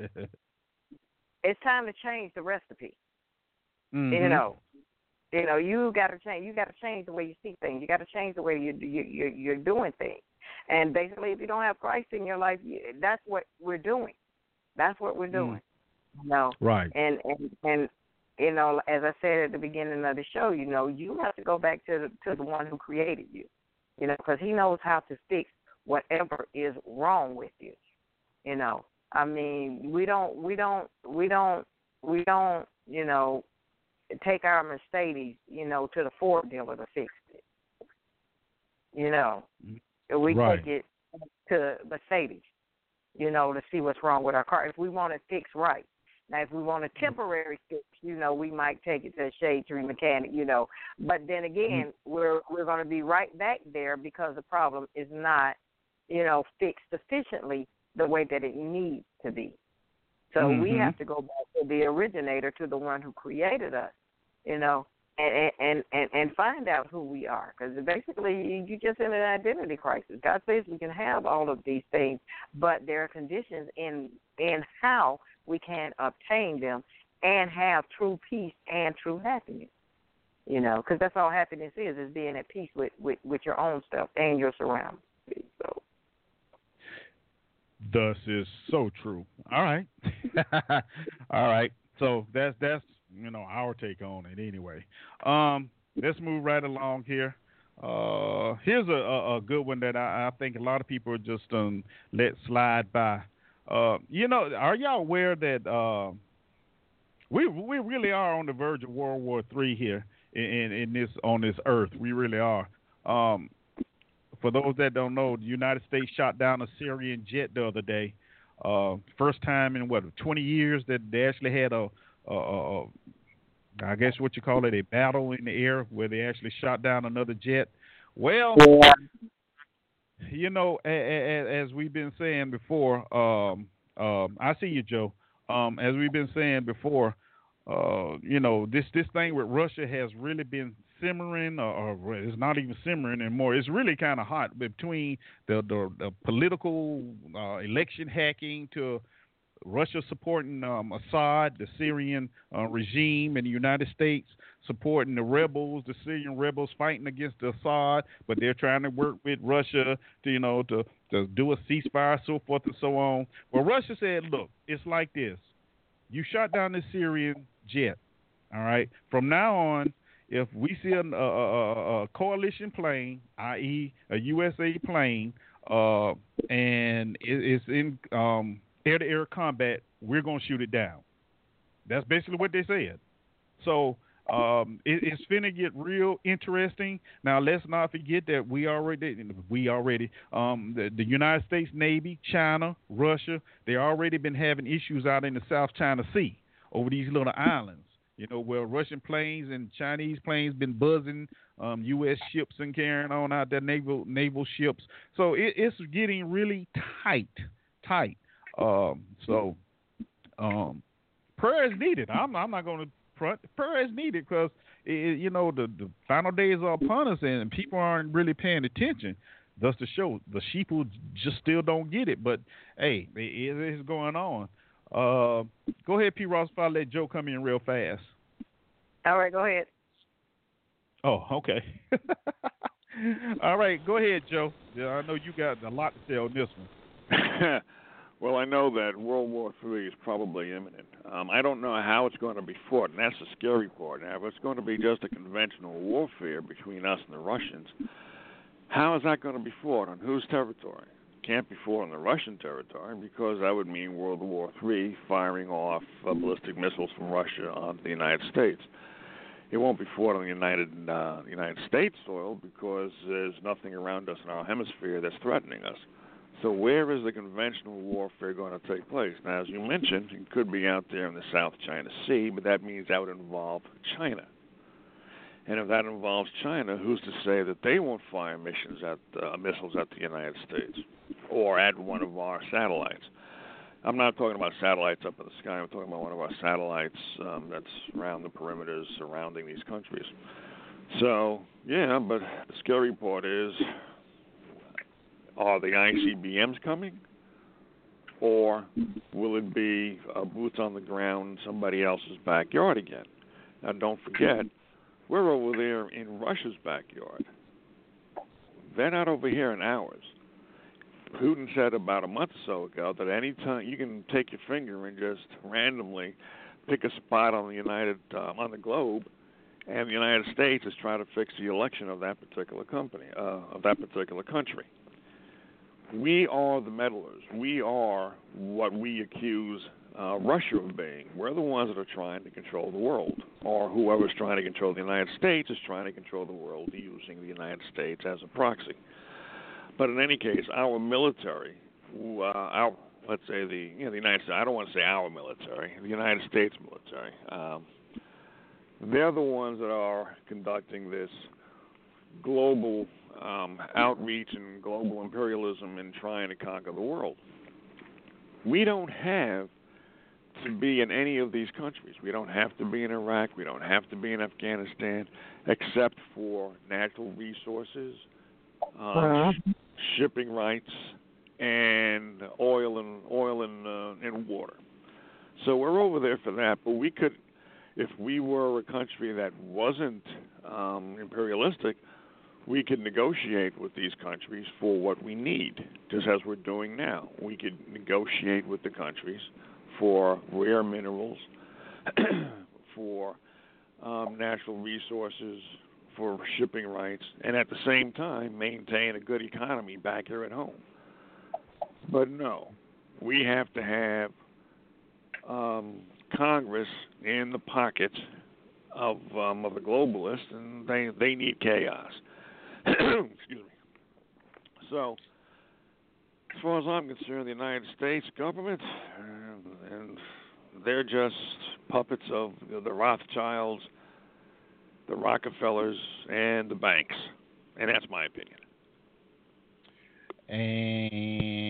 And your opinion is correct, Joe. And you brought up a, a, a very um, good point that I was going to bring up as well. Because um, as of last year, we moved troops into Poland and Ukraine. Um, Lithuania as well in Eastern Europe, and that's because you know um, those those the Eastern Europe, they're worried about Russia. Now, let's say uh, United States and Russia, you know, they, they have a so quote unquote little battle going on. I think it's going to be waged more or less in the Syria, um, in Syria. Now, when you when you start factoring in China, okay, then you got to really think about North Korea, okay, and that that region right there. But the wild card in all that is Japan. And the reason why I say that, because Japan, as interesting it is, has come out and said if the United States mess with North Korea, they will um, react. So that, I mean, so what? What is what is that going to happen? You got, as you say, South Korea, South Korea right there, and then you have troops that's stationed in Japan. So you know it'll be very, very interesting how how, how that that that's going to um uh. uh How can I? What word am I looking for? Um, work out. You know that that that really is. And then you know you, you think about um you you think about uh here in the United States. Uh, then you got to think about Saudi Arabia, Iran. See, once again you got Iran involved. So it, it's it's wow. I don't know, Joe. It, it's going to be it's it's an interesting conundrum. That's a good word, y'all. Conundrum. I'm going to have to write that down once I learn how to spell it. But anyway, you know, that, that is very interesting um, how it's going to work out. Uh, but l- let's not forget, uh, we are all spread out all over the world. We are. Um, little is it known right now, the Philippines military is fighting ISIS over in that country. So, I, you know, we have troops over there as well, even though the, the little – president over there been talking big smack, you know, in these last year anyway. So we, we, it's it's going to be interesting to see exactly what's what's going to happen um, here within the next few years. At, I say a few years, but it's probably be sooner than that. Um, I really don't think either one want them. And see, here's here's where the chess play chess match comes in, because I don't believe anybody wants to make the quote unquote first move. You know, be be um, deemed the aggressor. But technically speaking, the United States is the aggressor, you know, because we always got to go and meddle in somebody's stuff. I'm sorry, y'all. I'm just going to put it out there as it is. Uh, let me break Joe back in real fast. Go ahead, Joe. I hear you. Yeah, um, you're right. The United States is the aggressor, and nobody wants to draw first blood, because once you do that, then the, uh, the victim of that first blood, they're going to have almost no choice but to retaliate, even if they don't really want to. I think it's an um, it's an expression of restraint to have Russia not retaliate against the United States um, shooting down the Syrian jet. That's something which can be said for Putin. And a lot of people like Putin. I just think Putin is a K G B murderer who murdered his way up to the presidency of the um, of the of the Russians, and he's every, he's every bit as aggressive as Stalin was or Pol Pot. And it's estimated that Putin's really worth about twenty billion dollars, which doesn't surprise me, because if you're going to murder your way up to the top of these countries, you're going to do that for a reason, and it's not there, and you're not doing it for the reason of spreading democracy for your citizens. You're there to get as much power and as much money as you possibly can. And so it doesn't surprise me that, you know, he's probably maybe worth twenty billion dollars. I heard that Stalin was worth about twenty billion dollars back in the nineteen forties. So mm-hmm. It's not surprising. But whoever does the the most egregious first act, they're the ones that are really saying, okay, come retaliate. Mm-hmm. You know the United States will probably retaliate, because I think, well, we still have the neocons. The neocons want war. They've always wanted war. And right. Just because Bush was replaced by Obama doesn't mean the neocons went away. I agree wholeheartedly on that. I really do. Um, P. Ross, you got anything you want to add? No, yeah, pretty much on target about, you know, as, as far as the countries that will, you know, will get involved, and and they and, and, and the only other thing is that, you know, we know that Northern Korea has been testing missiles, you know, for for distance, and, and, and you have to reason that, you know, they trying to they trying to ensure that that missile can reach the United States. So, you know, it's you you, you know, um, when it comes to North Korea and those missiles, I think that's more of a um, uh, uh, uh how, what word am I looking for? A rouse, ruse, or whatever you want to call it. What, a media hype? You think? Yeah, well, and this is what I'm saying is I don't think they're really testing it to, to travel that far. You know, when, you know, you got South Korea right there with as many uh, American soldiers there as, you know, as you can, as they have. It, it wouldn't serve them, it would really wouldn't serve them in pers- uh, uh, purpose to try and shoot one all the way to the United States. I mean, it'll get shot down, let's be honest. That'll get shot down. But when you right there across the border, right there, that that that, that can do, do more damage than anything. Because in South Korea, that's one of the biggest um, personnel deployments that we have. It is. You see them? Yeah, and it plus we, we're constantly sending um, units from the United States there for during rotations. So it's one thing. It's like I'm gonna throw this rock across this this river right here. You know, just to see, to get you to see how far I can throw it. But in actuality, I'm just going to throw it, you know, right across the road and do more damage that way. Mm-hmm. And there's another you know, thing, I, too. If if they launch a missile against the United States, we're not just going to send troops against, well, I think it was the fifty-third parallel, to cross the fifty-third parallel to go into North Korea. We will be sending I C B Ms um, against North Korea. Now, that's something China will not tolerate. China doesn't like North Korea, according to the reports that I've read, but that doesn't mean they want, you know, nuclear explosions right on the, you know, right on the, the border of China. Mm-hmm. So, and this is what happens when you have a country like the United States or any other country sticking its nose in everybody's business, trying to be so-called policemen of the world, when in reality they're just trying to conquer the world. This is what happens. Yeah, yeah, yeah I, I agree. I agree with you uh, two hundred fifty percent. Now, here, here's a, another very interesting um, scenario also. If North Korea does decide to make any type of move, it will not be during the summer. It will not be during the summer. And I know y'all say, why not? Because it, it, it's, it's harder for them to move during the summer. Now, anyone who's been at, um, uh, stationed over in Korea knows Uh, during the wintertime, the, the rivers and, you know, things freeze over, which gives them direct a direct route into South Korea. Okay, this stuff, you know, most people don't know, but I'm telling you now. Okay, so don't don't buy the hype about what's happening during the summertime, because uh, during the wintertime is, is when it will really kick off, if it's going to happen in, in that part of the, you know, that part of the world. I'm I'm just saying. Um, so, yeah, I think North Korea is the wild card. I don't know if he's as nuts as the media uh, paints him to be, because the media in itself is nuts and just full of fake news. But um, who knows? And we, you know, all these countries are doing their saber rattling, and they should. The United States government, if you take a look at the classified documents, they're the ones that keep sticking their nose in everybody else's business, although they say it's for democracy. It's really just to get a foothold into the country's politics in order for them to have, uh, to fill the pockets of defense contractors and to uh, get some kind of control over their resources.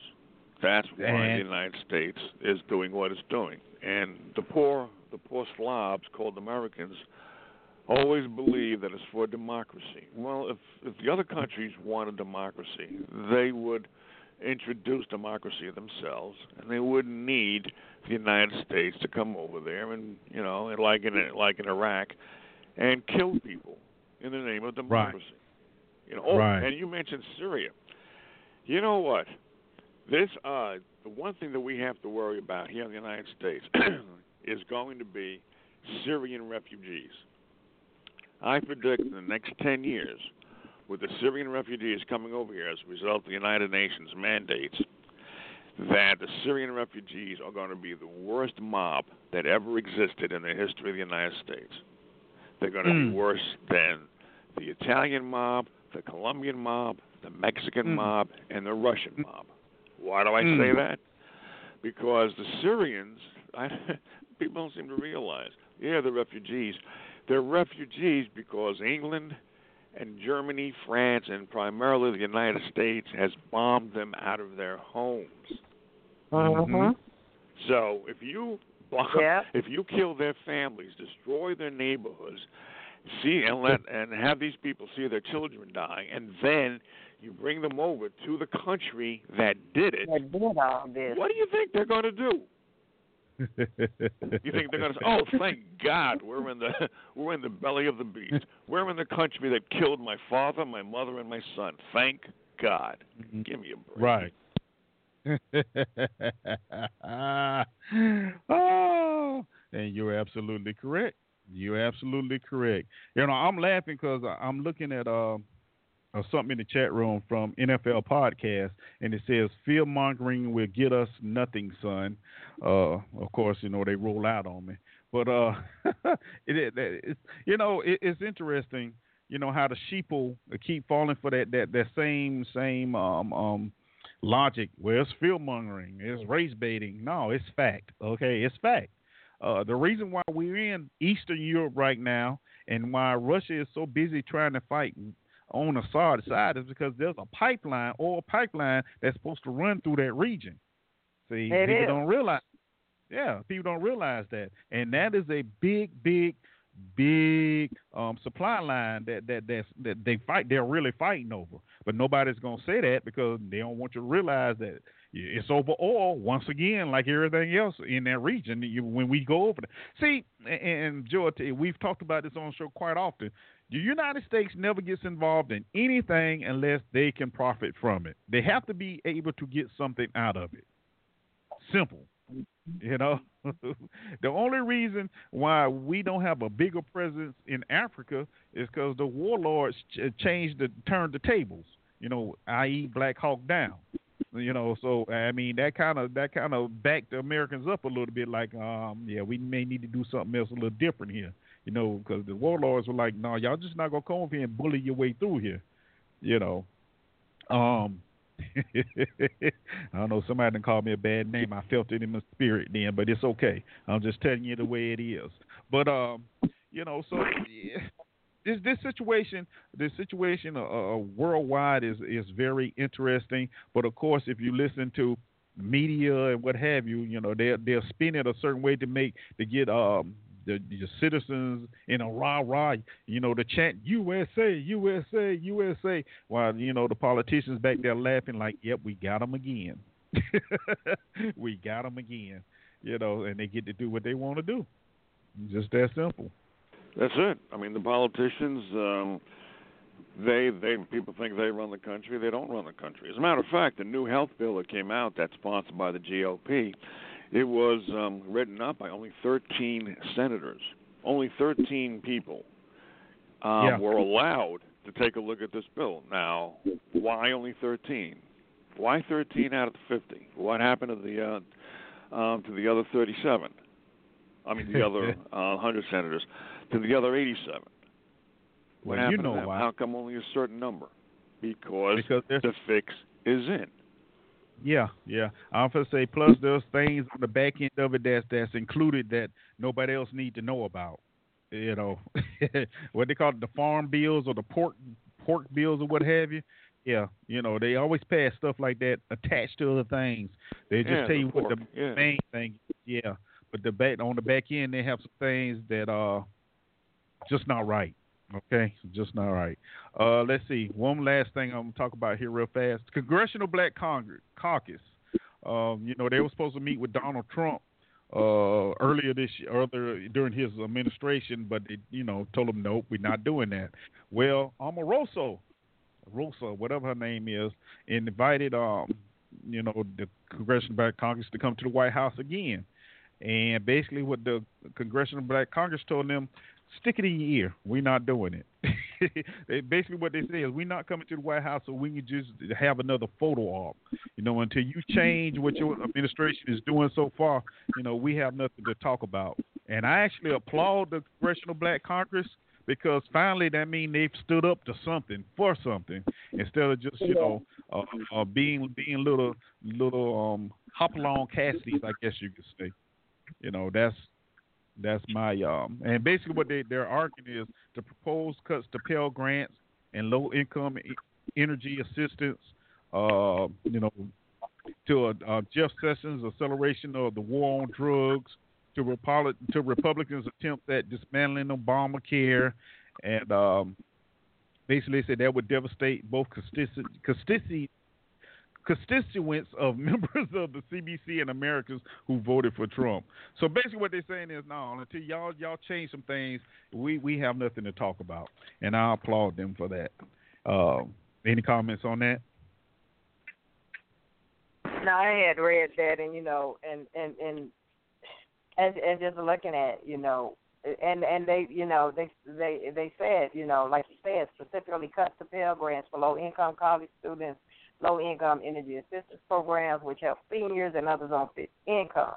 Um, and they was pointing out that these cutbacks destroy min- minority community minority communities, while at the same time, administration and congressional Republicans consider proposals to provide tax cuts for the richest Americans.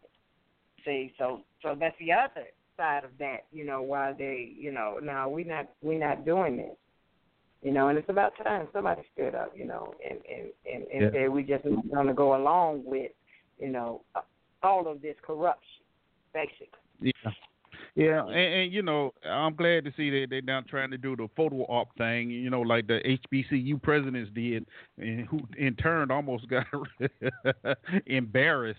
You know, until, you know, they, he changed some of the things about that. But, yeah, I'm glad they decided they weren't falling for the okie doke, as I like to say. Go ahead, Joe. I thought you was going to say something. No, but I might as well. I didn't know about the Congressional Black Caucus, but to me, uh, they're probably doing it as um, just for optics.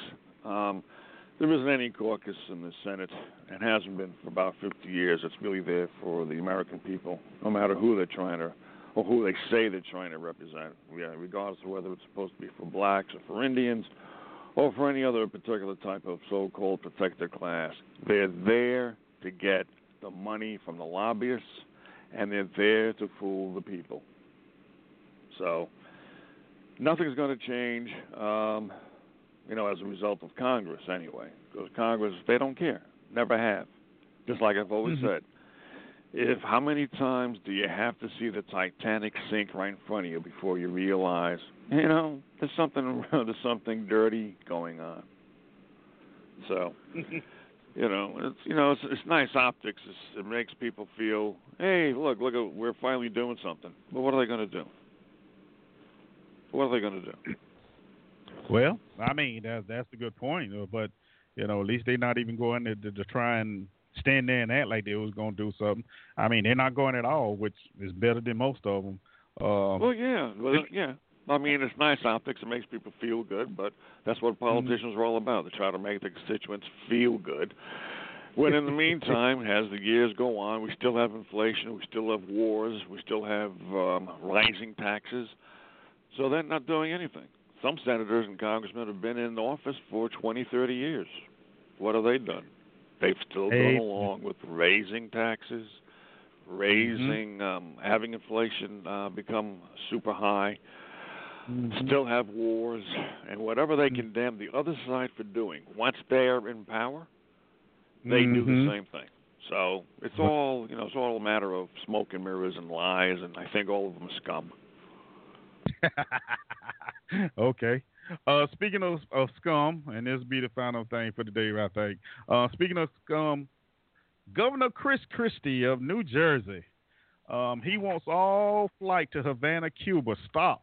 All flights stop until Cuba turns over Assata Shakur.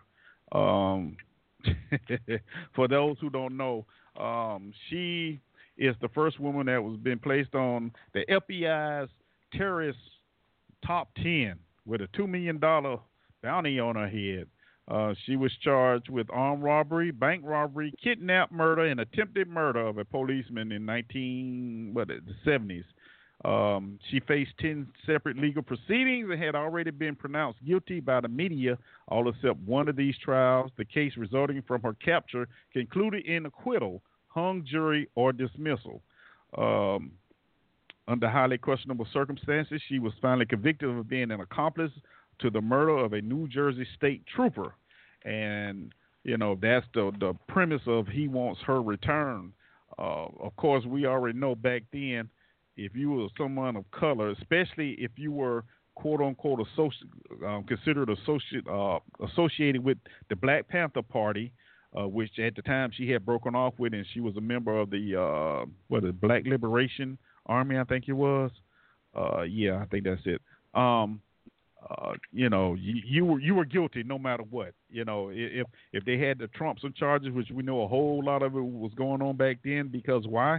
A lot of them being released out of prison now after D N A testing and stuff like that. But anyway, uh, so she she fled and she went to Cuba, and the Cuba, Cuban gave her, you know, Castro Fidel gave her um, asylum over there in the country.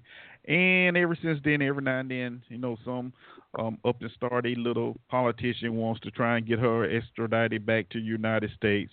And, of course, Cuba keeps saying, nope, nope, nope, we're not going to do it because, you know, she was wrongly prosecuted. And as the article said, you know, most of the trials, she ended up acquitted, you know, a mistrial or just not guilty, you know, except for the last one where basically trumped-up charges were thrown up against her. Uh, you know, even though after evidence was was uh, produced showing that there was no way in heck she could have killed that um that state trooper. But, you know, that's the country we live in, uh, with the recent rash of shootings and officers walking free, um, cities and counties um, taking the, the the being willing to give out large sums of of money, you know, as settlements. It's just sign of the times. And Prince used to say sign of the times. Yeah, have and, you talked about the Castile shooting? Yes, yes. Oh, yes, you have? Yes, okay, yes. I missed it then. Uh-huh. All right. Yeah, we talked about that. And the one in, in Cincinnati. You know, that cop got off today as well, so. oh. um, yeah, so, you know. Uh, black people getting shot and police being um, convicted are